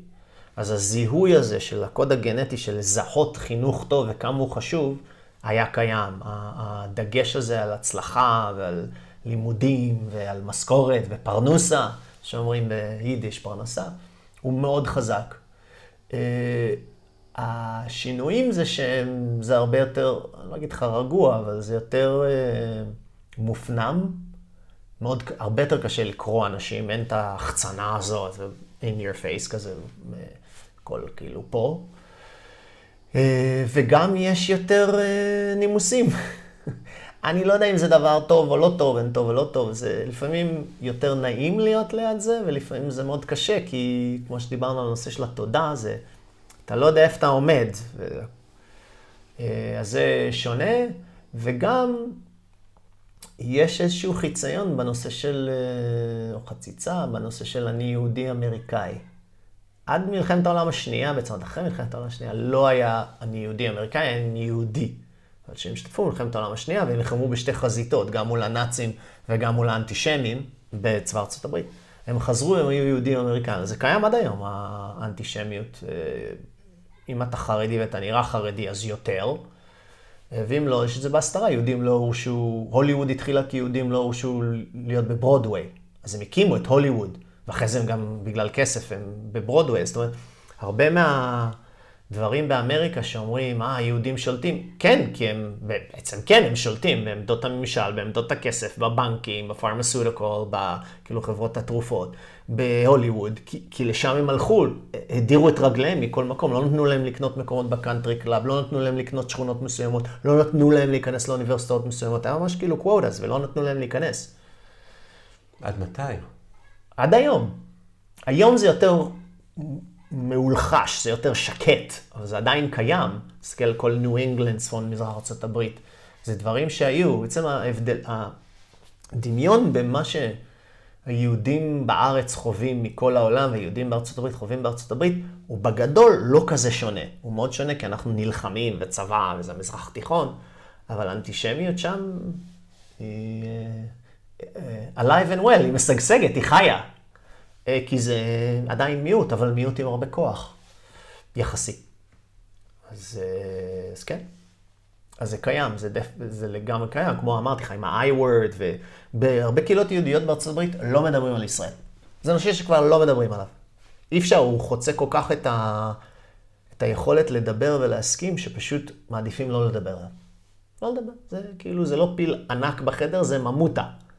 ולא מדברים עליה. כי זה אמריקה, כי לא מדברים. ואז זה מתפוצץ. אבל... אה, כן. מתפוצץ. כן. זה מתפוצץ כי בסופו של דבר קורה משהו עם השטחים, או עם ישראל, או אמירויות גזעניות זה או לאחרות, או השליטה המונופול של האורתוד... היהדות האורתודוקסית בארץ לעומת, לעומת היהדות הקונסרבטיבית והרפורמית בארצות הברית. זה, זה מגיע לנקודות פיצוץ. ואז מנסים ליישב את זה וזה וכאלה, ואם יש מלחמה אז כאילו עובדים למען ישראל, אבל אז רואים את התמונות מעזה, זה... התקשורת היא יותר, אה, תלוי כמובן מה אתה פותח, היא יותר אה, נרחבת בנושא של מי רוצה להציג איזה תמונה על ישראל. אז אה, זה מאוד שונה ממה שערוץ 12 או 13 או כאן 11 יראו לך. כן, אז, אז כל מה שידעתי נגוז. כי, כי רציתי להבין יותר לעומק, ככל שהסתכלתי יותר לעומק, ראיתי שאני לא מבין חזרה, אתה יודע, תצוגה וזה. והייתי חייב לחזור, אתה יודע, בעברית, וזה גם באנגלית, ה-selfish, האנוכי, אתה אנוכי, אבל בעצם אני אנוכי, אני אני, משם זה חייב להתחיל. אז באנגלית אני אומר, תמיד את הדבר הזה, there's no I in team, אין אני בצוות. ואני אומר, אבל יש מי, מי את. טים, גם אנגלית אני למדתי לאהוב. אז איפה אני לקראת שאר הצוות? וכשאני מכפיף את זה לעברית, אז אני אומר, מהצוות, מצוות בעברית, זה מצוות. אז אם אתה רוצה לראות איפה המצוות, תעבוד בצוות, תעבוד עם אנשים אחרים. לא חייב להישאר איתם, תעבוד עם אנשים אחרים, תציעו דברים ביחד. אתן לך דוגמה רלוונטית שהם ב-24 שעות מטורפת פה. היה לי חייל בצבא, קראו לו ודים. הוא היה אה, חייל בודד, היה לו נסיבות קשות. ואני מחפש אותו כבר שנים, on and off, לא מצליח לי. ואמרתי, טוב, נשים בקלוז'ה, הקבוצה הזאת בפייסבוק שמוצאים מלא, ונעזרתי גם בהם בעבר. אמרתי, טוב, זה חיפוש של בן אדם, לא נהג משאית שהתנגשנו בו. ואמרו לי, טוב, תשים קבוצה עוד בפייסבוק שנקראת הרוסים על הרוסים, שזה ענק. ובקלוז'ר, בסדר, יש כמה עשרות לייקים וכמה שיתופים, אנשים מנסים לעזור, זה לא משהו יוצא מן הכלל. כששמתי את זה ברוסים על הרוסים, יש שם מאות לייקים, עשרות שיתופים, כבר עוד מעט מאות, כי אנשים כן רוצים לחבר ולעזור לאותו חייל בודד רוסי, שהם יודעים כמה זה קשה להגיע לפה. אה, ושזה צבר בכלל מתעניין, לא, לא יודע מה, אני לא, לא חקרתי עוד לעומק סוציולוגית מה קורה שם, אבל זה מרתק אותי. וכל הערב תרבויות וכל מה שקורה פה, אני, לי זה מרנין את הלב, זה כאילו, וואו, זה מטורף, ואנשים, אני שם הערה כדי לעקוב, ומה קורה כבר, אתה יודע, מאז אתמול, כולו רק אתמול שמתי את זה, אז זה כאילו, יש פה את היופי הזה של, ה, אה, של המרקם החברתי הטעון, של, ה, של הדברים האלה, שזה חשיבה קולקטיבית, שבאינדיאנית בעצם אינדיאנית, אצל השבטים האינדיאנים, לא היה צ'יף. אין, לא היה בן אדם צ'יף. היה פיס לידר ווור לידר. עכשיו, אם יש לנו שלום, לך ת, ת, תמשול פה על טבעון, כי אתה האיש הטוב לשלום.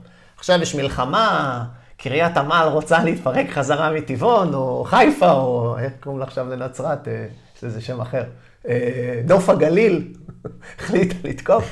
אז עכשיו תמנו את גיא כי הוא טוב במלחמה. ה chief היה mindset, שכולנו באותו mindset, זה גם באימפרוביזציה ככה. אז uh, יש פה את זה, יש פה את ה chief הזה, יש פה את ה... וחלק מההנהגה זה גם הייתה אשת הרפואה. כן. והשאמן או השאמנית, ואז כן. כל הדבר הזה זה ה chief? לא, ה chief היה mindset, שכולם באותו mindset. חלק מה mindset הגיע ממעגל הסבתות. Grandmother Circle. שהן היו יושבות, ויש אפילו חברות שנקראות ככה בארצות הברית, שבע הדורות, seven generations. אני ואתה סבתות, ויש לנו עוד כמה סבתות, או נגיד הסבתות שלנו, שאגב כולנו היינו בהן, באימא של האימא. אתה יודע שאישה נולדת, נקבה, נולדת עם כל הביציות בה, כבר. זאת אומרת שהאימא של שנינו, כשהיא הייתה ברחם של אימא שלה, הפוטנציאל של שנינו, הביצית שממנו אנחנו הגענו, כבר היה שם. אז אנחנו היינו בתור ביצית ברחם של אימא שלנו העוברית, בתוך סבתא שלנו. אז מעגל הסבתא, אני חוזר על זה כי מעגל הסבתות האינדיאני, הם היו לוקחות החלטות האם לשנות את תוואי הנהר, האם לעבור לכאן, ולוקחות החלטות האם הן תשפנה, אה, איך הן תשפנה שבע דורות מעכשיו, seven generations, הנינים של הנינים. אם עכשיו הנינים של הנינים שלך יושפעו או שלהם או שלנו, מהנושא הזה לרעה, ההחלטה נפלה. לא משנה אם עכשיו לילדים ולנכדים, ואלה היו החלטות, זה החלטות, אם תחשוב על זה, ב... אנחנו לא מצליחים במדינה להחלטות של שנה, חמש, עשר זה כאילו. זה החלטות של 200 שנה שהן היו לוקחות. כל פעם, כשעלו, לא אוקיי, רוצה לצבוע את הטיפי ככה, היא רוצה לעשות ככה. כאילו, עכשיו אנחנו צריכים להעביר את. מושב, או... אלה, זה היה גודל ההחלטות, וזה ישב אצל אנשים, שגם אגב, אם אני עכשיו הייתי מנהיג מלחמה גרוע, הפסדתי לנוף הגליל, אז הם יחליפו אותי.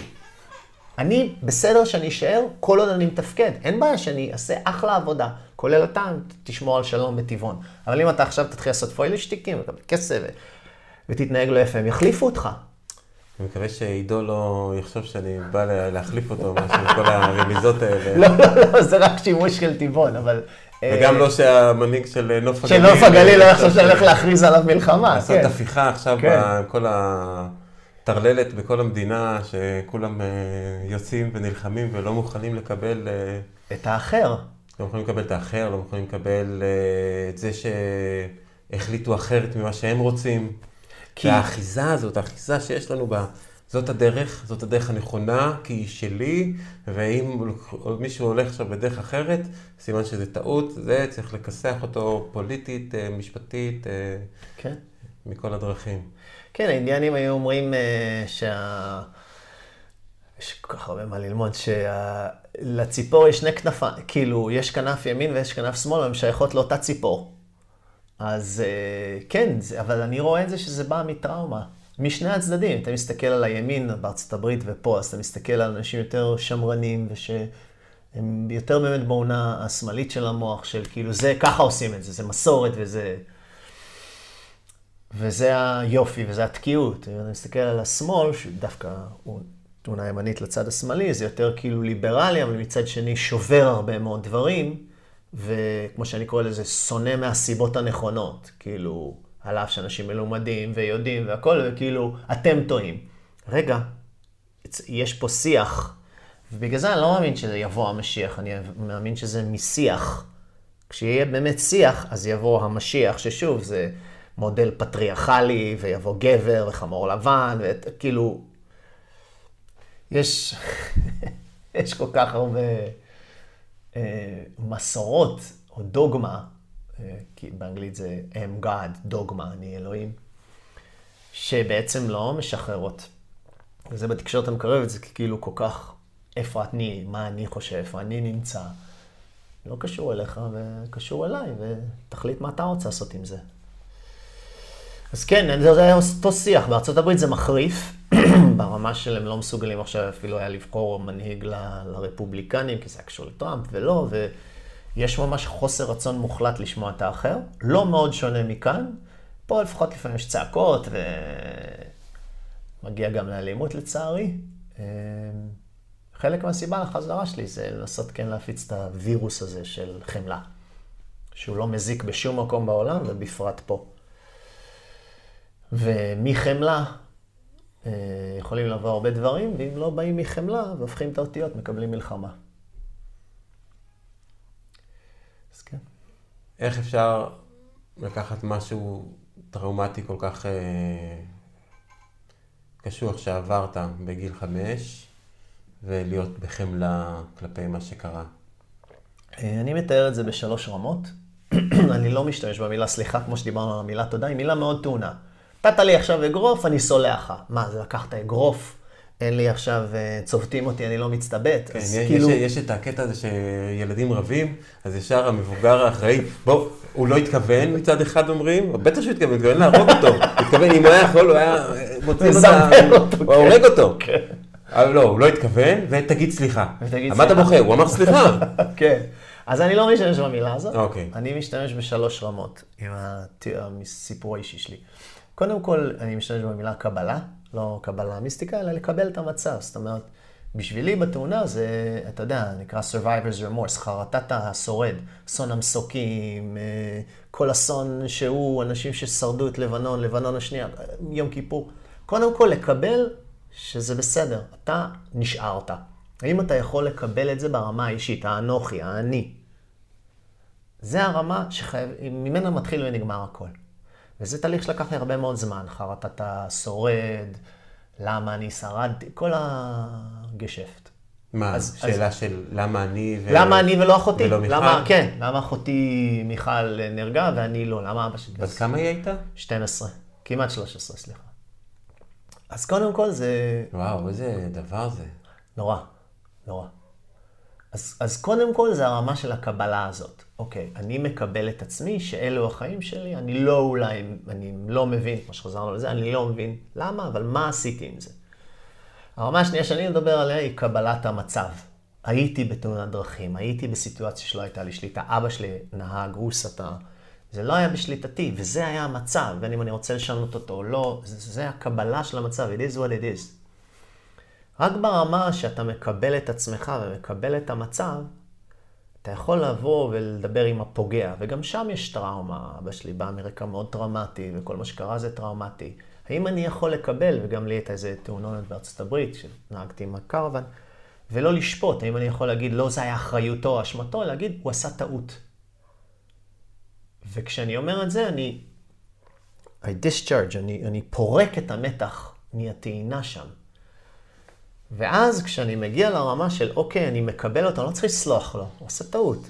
אני יכול לקבל את זה, נפתח אצלי משהו שמחזיר לי חלק ממני עליו, כי כל עוד אני בהתנגדות אליו, ואין התנגדות, חלקים מאבא שלי שהם חלקים ממני למשל, לא יגיעו אליי, כי הם חסומים. חסומים על ידי שנאה, איבה, כאב, טראומה. בתהליך שלי, כשזה קרה, שהייתי פתוח, ואז אני יכול גם להכיל יותר טראומה של אחרים, של שני בני המשפחה שלי, של בני המשפחה הגדולה שלי, של, ה... של האנשים שהיו מסביבנו, של ה... פתחתי את זה בפייסבוק, כל הדברים, כי אני נמצא במקום אחר, שלי יש, אני רוקנתי הרבה, יש לי יותר מקום להכיל. אה, אבל זה לא יקרה שוב עד שהרמה שלי לא תשחרר אותי. עד שאני, אני, ושאלו אותי אחרי, איך שמצאנו את הנהג משאית שהתנגשנו בו וכולי, איך זה הרגיש אחרי. אנשים חשבו שאני כאילו על fall off the end of the earth, שאני אפול מקצה כדור הארץ כי גמרתי, נגמר לי המסע. אני לא, לא, אני במקום אחר לגמרי. הכרתי איזה, אה, חברה קראה לזה באנגלית, spiritual bowel movement, אה, שחרור מעיים רוחני. חזרה לעין, איפה שהיינו, כי, כי נוצר בי מקום, נוצר בי שקט. ו... אה, אני יכול אולי אחר כך לשיר את החצי השני של השיר. אה, ומתוך המקום הזה יכולתי להכיל עוד. חברה שאלה אותי, איך אתה יכול להכיל אחרים ככה? אמרתי לה, "כל- אני בוכה הרבה, ואין לי בעיה להגיד את זה בתור גבר, כי אני משחרר, זה צחוק, בכי, זה דברים משחררים, מרטיטים. אה, ואני שם לי את הדיסק של הפיגועים, כמו שאני קורא לזה, זוכר שהיו את הפיגועים, והיו שמים בגלגלצ או גלי צה"ל, כל השירים הסופר עצובים. אז תמיד קראתי לזה הדיסק של הפיגועים. אז אני שם לי, יש לי גם איזה דיסק של פיגועים, לא דיסק היום, זה פלייליסט. שגורם לי, אה, של החיים, של אריק איינשטיין, תמיד מפרק אותי, או כאלה. בימינו זה אל תקרא לי ים של שלום חנוך.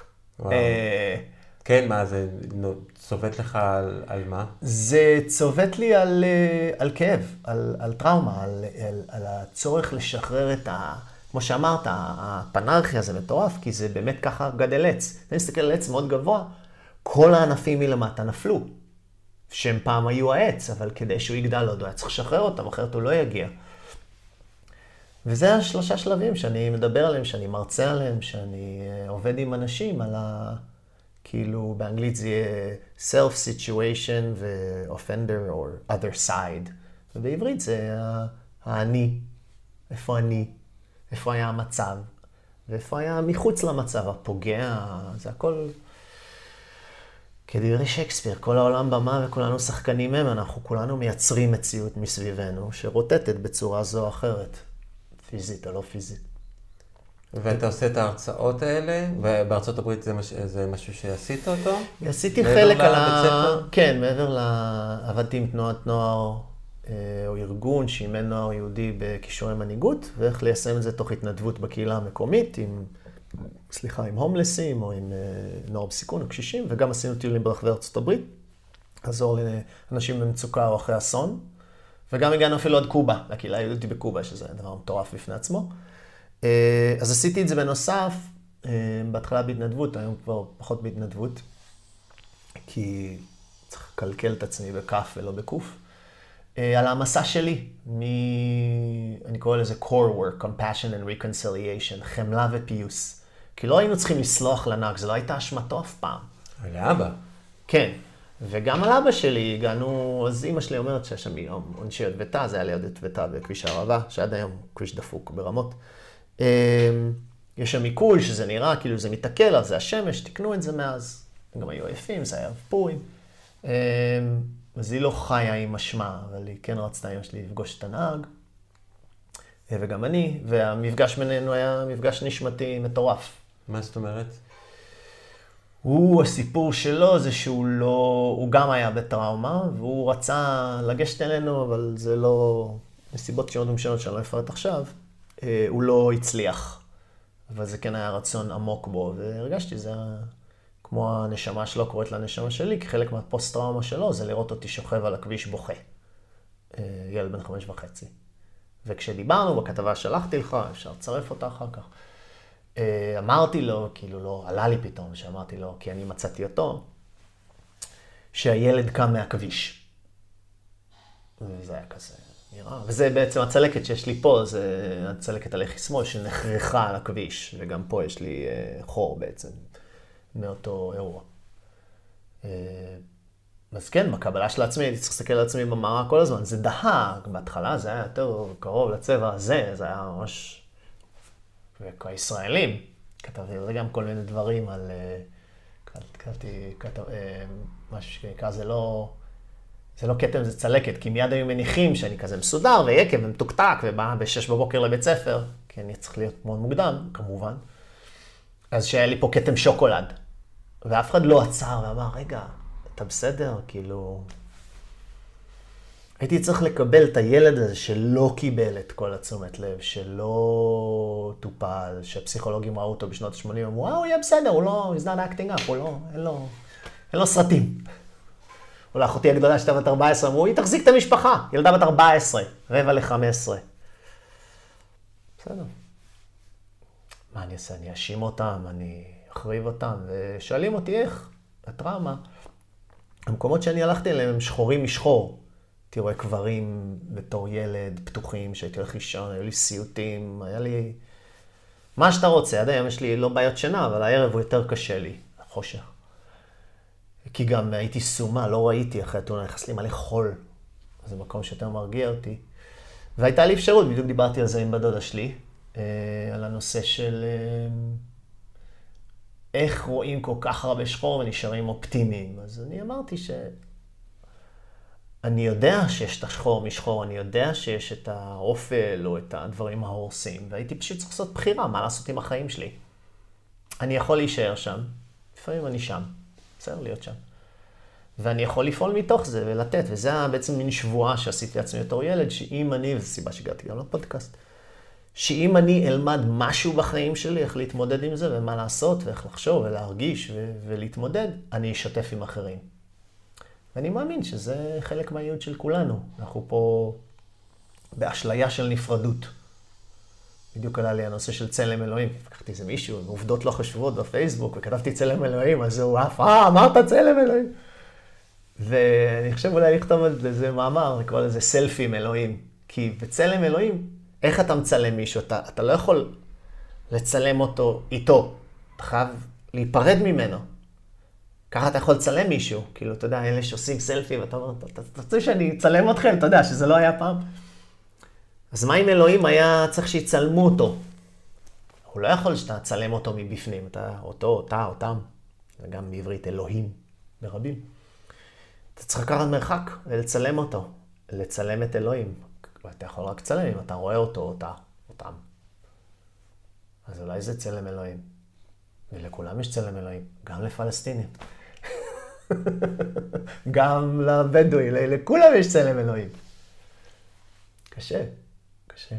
אי אפשר לבוא לזה מ... אה, מהתקיעות של האני והטראומה של האני. אין מקום. פשוט אין מקום. אז כשאני רואה אנשים וכאלה, לפעמים מצליח, לפעמים לא מצליח לי להכיל אותם. אה, אבל כן.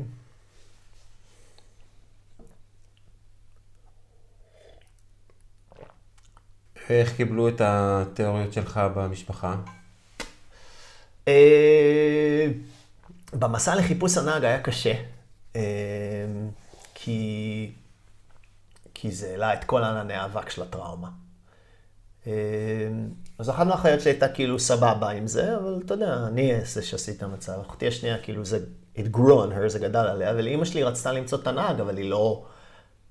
היא רצתה את התוצאה, לא את התהליך, והתהליך הוא מאוד כואב, כי זה לה הרבה מאוד רגשות וטראומות, וטראומה אגב ביוונית זה פצע, אז זה פתח הרבה פצעים. וכשזה נגמר, שזה היה רוקן אותי רגשית, מנטלית, פסיכולוגית, פיזית, כאילו שיצאתי מפה מהארץ אחרי חודש כמעט שמצאתי את הנהג, תוך שלושה שבועות, רעדתי, הייתי כאילו ממש בוויברציה, ויכולתי להסתכל על החומר שצילמתי איזה חצי שנה. אז כולם אמרו, איך לא עשינו את זה לפני עשר שנים, או לפני עשרים שנה, למה חיכינו? היה קשה. אבל כל הזמן, לא אבל, כי אבל מבטל. עם זאת, כל הזמן בדקתי איתם שזה בסדר, בייחוד עם אמא שלי. כי שנינו הורים, ואני אף פעם לא רוצה לדעת מה אמא שלי עברה לאבד ילד. אתה באמת בן זוג, אהבת אותם, לא אהבת אותם, זה בני זוג, זה, זה אחרת. ועוד לאישה שהחזיקה ברחמה, כאילו לאבד, והיא הייתה הפיבורית של אמא שלי, ואחותי הגדולה הייתה הפיבוריטית של אבא שלי. לאבד ילד, כמו שאמא שלי אומרת, זה לא טבעי, אתה לא אמור לקבור את הילדים שלך. אז כל הזמן בדקתי איתה שזה בסדר, ואם לא, אז אני אפסיק, ו... ואימא שלי אלופת עולם, היא אמרה לי כל הזמן, אם זה התהליך שאתה צריך לעבור, זה מה שאתה צריך לעשות, אז תעשה, ואני אתמודד עם מה שאני צריכה להתמודד. אני נכנסתי עד עובי הקורה להכל, לא שיתפתי את כל הפרטים תמיד, ועבדתי מאוד בעדינות. ועם זאת, אני לא מאמין שאפשר, אה, אי אפשר לפתור טראומה, ונזכרתי שמה שאמרת לגבי קודם של הגדילה, אני מאמין בספירלות. אז אני לא מאמין בלסגור מעגל, כי המעגל לא נסגר, אבל יש ספירלה ואתה עולה עוד מדרגה, אתה מסתכל למטה, וגם עלייה במדרגות. אמ, אז הגעתי למקום הרבה יותר שקט, כמו שחבר טוב שלי אמר לי, הוסרה התעלומה של מה שקרה. הייתה לא שם תעלומה? לא ידענו כלום. אני לפני עשר שנים, נסענו יום הולדת 70 של אמא שלי, נסענו לאילת, אה, שתי אחיותיי והמשפחות שלהם והמשפחה שלי. והתחלתי להסריט, כי עבדנו על איזה סרט תדמית על הגנון. הבנתי שאני לא יודע כלום על הרגע הכי מכונן בחיים שלי. מי ישב איפה אפילו? מה קרה? איזה שעה? כלום לא ידעתי. אמרתי, איך אני יכול להתמודד, כי כבר הייתי ברמה אחרת, איך אני יכול להתמודד עם כל הרגשות שלי, עם כל המטענים שלי, עם כל הדברים, אם אין לי מושג מה קרה שם? איך אני בכלל יכול לבוא אל זה? אז התחלתי, דיברתי עם משטרה, חברות ביטוח, והתווכחנו במשפחה מי ישב איפה. רק לפני איזה ארבע שנים ראיינתי את המשפחה שהיו מאחורינו. וואו, זה היה... הם היו קשורים אליכם, חברים? כן, כן, הם היו חברים שלנו, הם היו מאחורינו. והאימא נאותה להתראיין על זה שזה עדיין עושה לה... זה עדיין מקשה עליה מאוד, היא לא נוהגת מחוץ לעיר והכל, אבל היא נאותה בשבילי, בשביל הילד הזה שרצה לדעת מה קרה שם. וזה, וואו, פרק לי את הצורה. כי ראיתי את התאונה דרך העיניים שלה ואותי על הכביש דרך העיניים, קיבלתי את ה vision דרכה. זה שוב, לצאת החוצה לצאת מהמצב החוצה. ולראות כמו כן, שאמריקה וכמו כן, zoom out, כן. לעשות zoom out, לקבל את התמונה הגדולה, את האונה הימנית שמסתכלת ברחבה, ולחזור פנימה. והכניסה והיציאה הזאת כמו הלב, כניסה ומכניס ומוציא דם. וזה פרק אותי ממש, בכיתי שם בכי תמרורים בדרך, לא איתה, אני, כי אני גם הבמאי, גם המפיק, גם הצלם, גם הכוכב. אני זוכר שזה ממש פרק לי את הצורה, אבל אחרי זה אמ, דיברתי, בגלל שנפתח לי שם משהו, צוהר, דיברתי עם חברה אחרת שלנו, שאבא שלי מאוד אהבה אותו, לא בקטע רומנטי, פשוט עם חברים, ובגלל שנפתח לי, ובגלל ששחררתי, ובגלל שהיה לי יותר פתחון ראש, פה, משהו, שמעתי את הקול של אבא שלי. כי אין אודיו, אתה יודע, יש את כל הסרטים שאבא שלי צילם, השמונה מילימטר, שכולם זזים, והיו שמים על זה, לא יודע, בארץ מוזיקה יפנית כזאת, ואתה כאילו, מה נסגר, מוזיקה יפנית. למה? אין אודיו. אין אודיו, אין אודיו של אבא שלי. ואני ממש ממליץ לכל מי שרוצה לזכור משהו מההורים שלו או מחברים, צלמו אותם איזה וידאו. כי הקול, הבת קול, היא מאוד ייחודית, אגב, ייחודית לכל בן אדם. אז שאפשר לחכות את זה. אה, ועד היום, עכשיו יש לי את האודיו שלו בראש, שלא היה לי.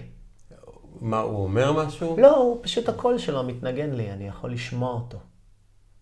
שהיה לי מסך של האשמה ושנאה, לא, לא שנאתי את אבא שלי אף פעם, האשמה או עצב או דיכאון או, או געגועים, ועכשיו זה פשוט, זה לא subsided, זה פשוט נמצא במקום יותר ניטרלי. המכוניות של ההילוכים, שאתה פשוט בנוטרל, אתה, אתה נוסע. אז זה נפתח לי. אבל אתה יודע, רק כשאתה מרוקן את כל הבוידם, לא יודע אם אצלכם היה בוידם, אצלנו היה בוידם, רק כשאתה מרוקן את כל שאני הייתי מסדר את המחסן שלי, רק כשאתה מרוקן הכל, אתה רואה מה יש שם, אז אתה מחליט, אוקיי, זה זבל, אם אתה פולני כמוני, אתה כמעט לא זורק כלום.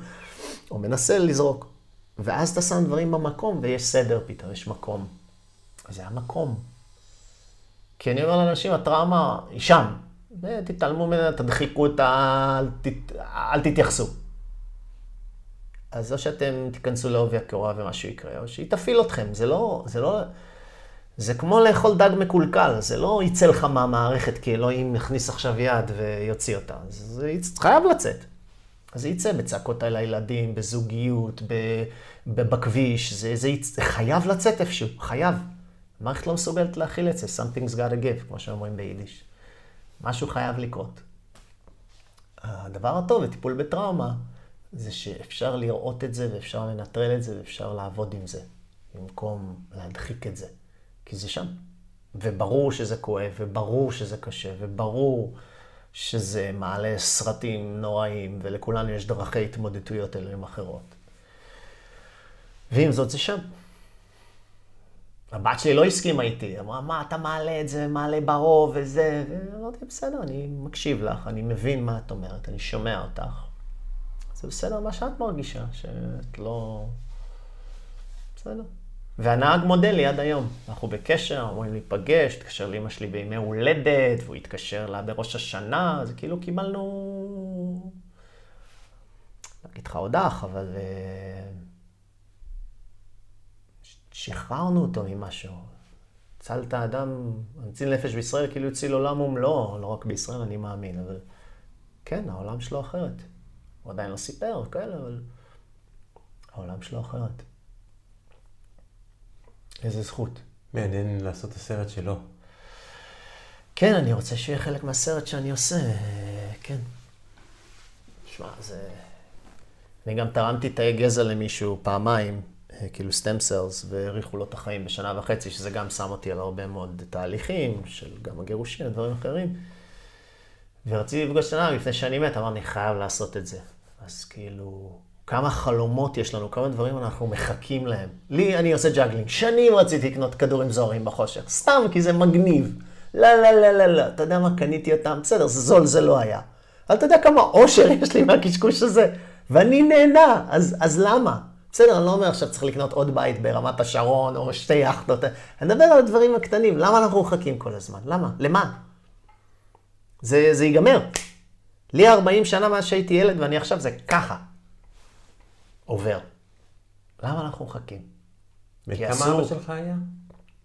44. זה היה התפוצצות קוסמית של אני הגעתי לגיל שלו. נכנסתי לגילאי 40, שידעתי שאני אראה את הסוף, על אף שאני ראיתי את הסוף כשהייתי בן חמש וחצי. גם הגעתי לגיל שלו, ולעבור את ההורה שלך בגיל פיזי זה mindfuck, זה כאילו מטורף. גם הבת שלי הייתה בגיל של אחותי הגדולה, כי שנינו נהיינו אבות, אבא שלי ואני באותו גיל. וגם אה, היה קורונה ובחירות וזה, ואני אמרתי, אני בא לארץ ואני בא לזה. ויכולתי גם לעבוד מהבית, פעם ראשונה ב-30 שנה שיכולתי לעבוד מהבית, כי עבדתי עם ארצות הברית, עבדתי מהבית, זה הבית של אחותי, הפרש של זמנים, וזה התאפשר לי. והכל כזה קרה ביחד, וגם בארץ מאוד קידמו את זה, כי היה את הקורונה והבחירות מספר מי יודע כמה, ורצו איזה משהו אחר. וזה עשה, בגלל זה לסרט אני קורא uh, Ripples of Trauma and Healing, אדוות, תמיד אדווה, זה מילה כזאת יפהפייה, אדוות של uh, טראומה וריפוי. כי זה הכל ביחד, איך שהגיע הטראומה, הגיע הריפוי, איך שהגיע הכאב, הגיע המזור, הגיע... אז... Uh, כן, שמע, כל יום שעובר אני יותר גדול ממנו פיזית. ואני גם דומה לו ברמה מסוימת, יש לי פשוט שיער ארוך, אחותי פעם אחת אומרת שהיא ראתה אותי הולך לים כזה, אני גם אוהב את הים כמו, וכאילו היה לה, לה איזה, אתה יודע, איזה רעד, היא כאילו נגנבה. אז, אה, ואני מרצה, ואני מדבר על זה, כי, כי זה מאוד חזק פה, עם כל מי שאני פוגש. כי זה כמו כזה גאבור מאטה שהוא התראיין, הוא מדבר הרבה על פסיכיאטריה, פסיכולוגיה. הוא אומר, מישהו אמר לו, ראסל קרו אמר לו, ראסל משהו, אמר לו, אני רואה שאתה רואה את הכל דרך ה matrix של טראומה. אומר לו, כן, וגם אני, כאילו, לא בטראומה בקטע רע, אלא בקטע של כאילו, למה, אתה יודע, לסחוב את השק הזה על הגב כל הזמן, לסחוב את זה, שחרר. אבל אי אפשר לשחרר ב... ברז מנמו, צריך לשחרר ב... בעבודה. כן. יש לי חבר שעשה תהליך עם אה, MDMA. אה, גם כן מתועד באיזה סרטון שנקרא טריפ של חמלה, שבעצם אה, הראו איזשהו ניסוי שעשו עם אה, שלושה, שלושה או ארבעה אנשים שחוו טראומות, אבל בעצם הם, היה להם פוסט-טראומה. זאת אומרת, הם משכו את הטראומה הזאת כן. איתם. אני חושב שבאיזשהו רמה כל אחד מושך את הטראומה איתו. כן. זאת אומרת, הדברים שאתה ראית, העצירות, הפגישה שלך עם כל הדברים האלה. כן. אה, מאוד יפה התהליך שהם עברו, ובאמת אה, זה הפגיש אותם באמת עם, עם אותה סיטואציה, ואני חושב שההבדל לפוסט-טראומה, שיש שם את נקודת ההסתכלות של שאני נהגתי לא נכון, שעשיתי משהו לא מספיק טוב, שאני לא, לא הבאתי את הכישרון שלי או את מה שיכולתי לעשות אה, כדי לעשות בסיטואציות, לא כדי למנוע אותה, אולי אפילו להתמודד איתה בצורה יותר נכונה. זאת אומרת, אתה היית בן חמש וחצי לשכב על הכביש ולבכות. אני לא חושב שאפשר לבוא בטענות, גם, גם אישיות וגם אף אחד לא יכול לבוא בטענות אליך. כן. אה, אבל אני שואל את עצמי, איך אימא שלך הגיבה, והאם לה יש איזשהו פוסט-טראומה מהעניין הזה? היא ישבה שם לידו, היא ראתה את זה, היא ידעה איך הוא נוהג, היא מכירה את הדבר הזה. זאת אומרת, ההורים שלי השבוע עשו תאונה בכביש 6, אבא שלי תמיד נוהג, ואימא שלי תמיד יושבת לידו, ויש לה ביקורת על איך שהוא נוהג. אני זוכר את זה מילדות, יש לה ביקורת. ו... אבל איכשהו הביקורת הזאת היא עוברת, והוא ממשיך לעשות את הדרך שלו, והיא כאילו כן. נלחצת, אבל... וגם אחות שלה הייתה עכשיו בתאונה מאחורה, זאת אומרת, הכל נגמר בסדר, כאילו האוטו קצת נ- נחבל, כן. וקצת קצת כואב להם פה בגלל החגורה, אבל אה, אני חושב באמת על המקום הזה של הקו-פיילוט. כן. לא, זה קטע קשה, אימא שלי לא באה מתוך אשמה, אנחנו כנראה כולנו פשוט היינו עייפים וישנו כי יצאנו אחרי פורים.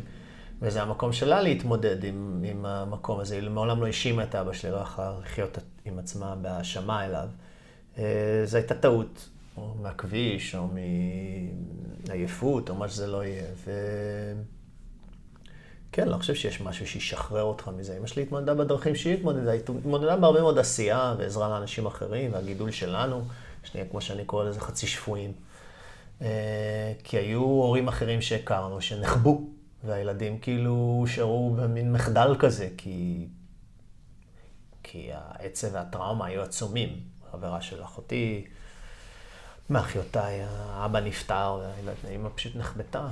לא בהאשמה או שזה פשוט קרה, אז אה, כן. כן, אם הייתי אומר, זה מסר, ל, אתה יודע, למי שמקשיב עד עכשיו, ו- והכל, זה... יש אור בקצה המנהרה, והוא אור גדול. ואי אפשר להגיע אליו אם לא עוברים דרך המנהרה. אבל זה, ועם זאת זה שם. מה זאת אומרת אי אפשר להגיע אם לא עוברים דרך המנהרה? המנהרה של החושך, של הסבל, של הטראומה, של ההתמודדות, היא קיימת. ההדחקה, בת יענה, ראש בחול, החוסר התמודדות. אם זה מה שבן אדם צריך לעשות, זה מה שהוא צריך לעשות. שלא תהיה הפתעה שזה מתישהו יעלה עם זה. אני מאמין קשר לדימנציה, או אלצהיימר, או בעיות בריאות, או חולי, או כמו שקוראים לזה באנגלית, is, חוסר נוחות, is. זה, זה חייב לבוא. זה לא בא עם שיפוט, זו שאלה כמה בן אדם רוצה להתמודד. זהו, זה מה שהייתי משאיר. זה לא... זה לא יפתור את עצמו. וזה חלק מהמסע. הלמה, לא הלמה. למה אתה מכוון, מה אתה רוצה לעשות, מה אתה רוצה לייצר. עם זה. לא טוב או רע. מקודם דיברת על כל מיני דברים שקשורים ל- לאלוהות ולקשר הנשמתי ולחיבורים האלה, גם ל- לאינדיאנים. אה, יש לך איזושהי הסתכלות על זה שזה, נגיד, היה כתוב לפני זה, שתהיה תאונה כזאת, שאתה תעבור אה, דבר כזה, המשפחה שלך שתעבור mm. כזה דבר, החיבור הנשמתי הזה עם הנהג, זאת אומרת, כן.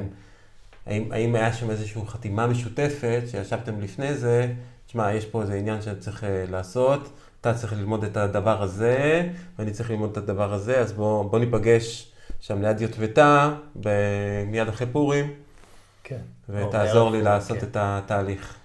יש מצב. לא שולל את האפשרות. לא שולל את הרב הנגלה, רב הנסתר על הגלוי. אה, פעם אחת שהתחברתי להרבה מאוד מהכאב, כולל הכאב של הטראומה, ולכאב שהפלנטה שלנו עוברת כרגע, זה באמת משהו אחר, וצריך לסיים מתישהו. אה, ממש הרגשתי את הכאב שהפלנטה, שה... עם האדמה, או The Great Mother, האמא הגדולה, או שהפלנטה עברה באזור הזה. אני עדיין צריך לנקות אותו שם באמת. אמ, כי אנחנו לומדים פה במקום הזה הרבה מתוך כאב, הוא לא חייב להיות, זה לא חייב להיות ככה, לא חייבים ללמוד איך כאב. שבאמת בעברית זה מעניין, כי כאב זה כאב. כי אנחנו באיזושהי צורה פטריארכלית פה לומדים כאב, שזה כאב, אז אפשר גם ללמוד כאם, לא צריכים ללמוד תמיד כאב. שזה אני חושב שהשינוי שצריך לקרות. דרך הנשים הפעם. שאיפה זה לא יהיה פמינאצי, כמו שקוראים לזה בארצות הברית. זה לא יהיה, דפקנו, דפקנו את הנשים, עכשיו נדפוק את הגברים ואז נגיע לאיזון. אלא בואו נלמד מזה ובואו בוא נגלה חמלה לכל הכיוונים. בלי דרך הכאב, רק כאב. כן, אה, יש מצב. יש הרבה דברים שאנחנו לא יודעים. חזרה ל... 100 מיליארד נוירונים וכל השאר שיש לנו. נשמע תהליך מהמם שאתה עובר. תודה. ו...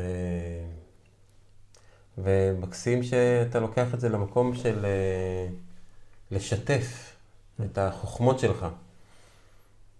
ובעצם אה, לתת לאחרים אה, להתגלח על הזקן שלך. בדיוק. בואו תראו, כן. אתם לא צריכים, לא צריכים שכולם יחוו את החוויה שאני חי. אני אני עשיתי את זה. כן. אני ילד בן חמש, עשה את זה. אל, אתם לא צריכים לשחזר את זה. בואו כן. תיקחו את המידע ממני, את התובנות שלי, תיקחו את זה לאן שאתם רוצים, אבל להפיץ את הדבר הזה, להפיץ את התובנות האלה. כן, לגמרי. לגמרי.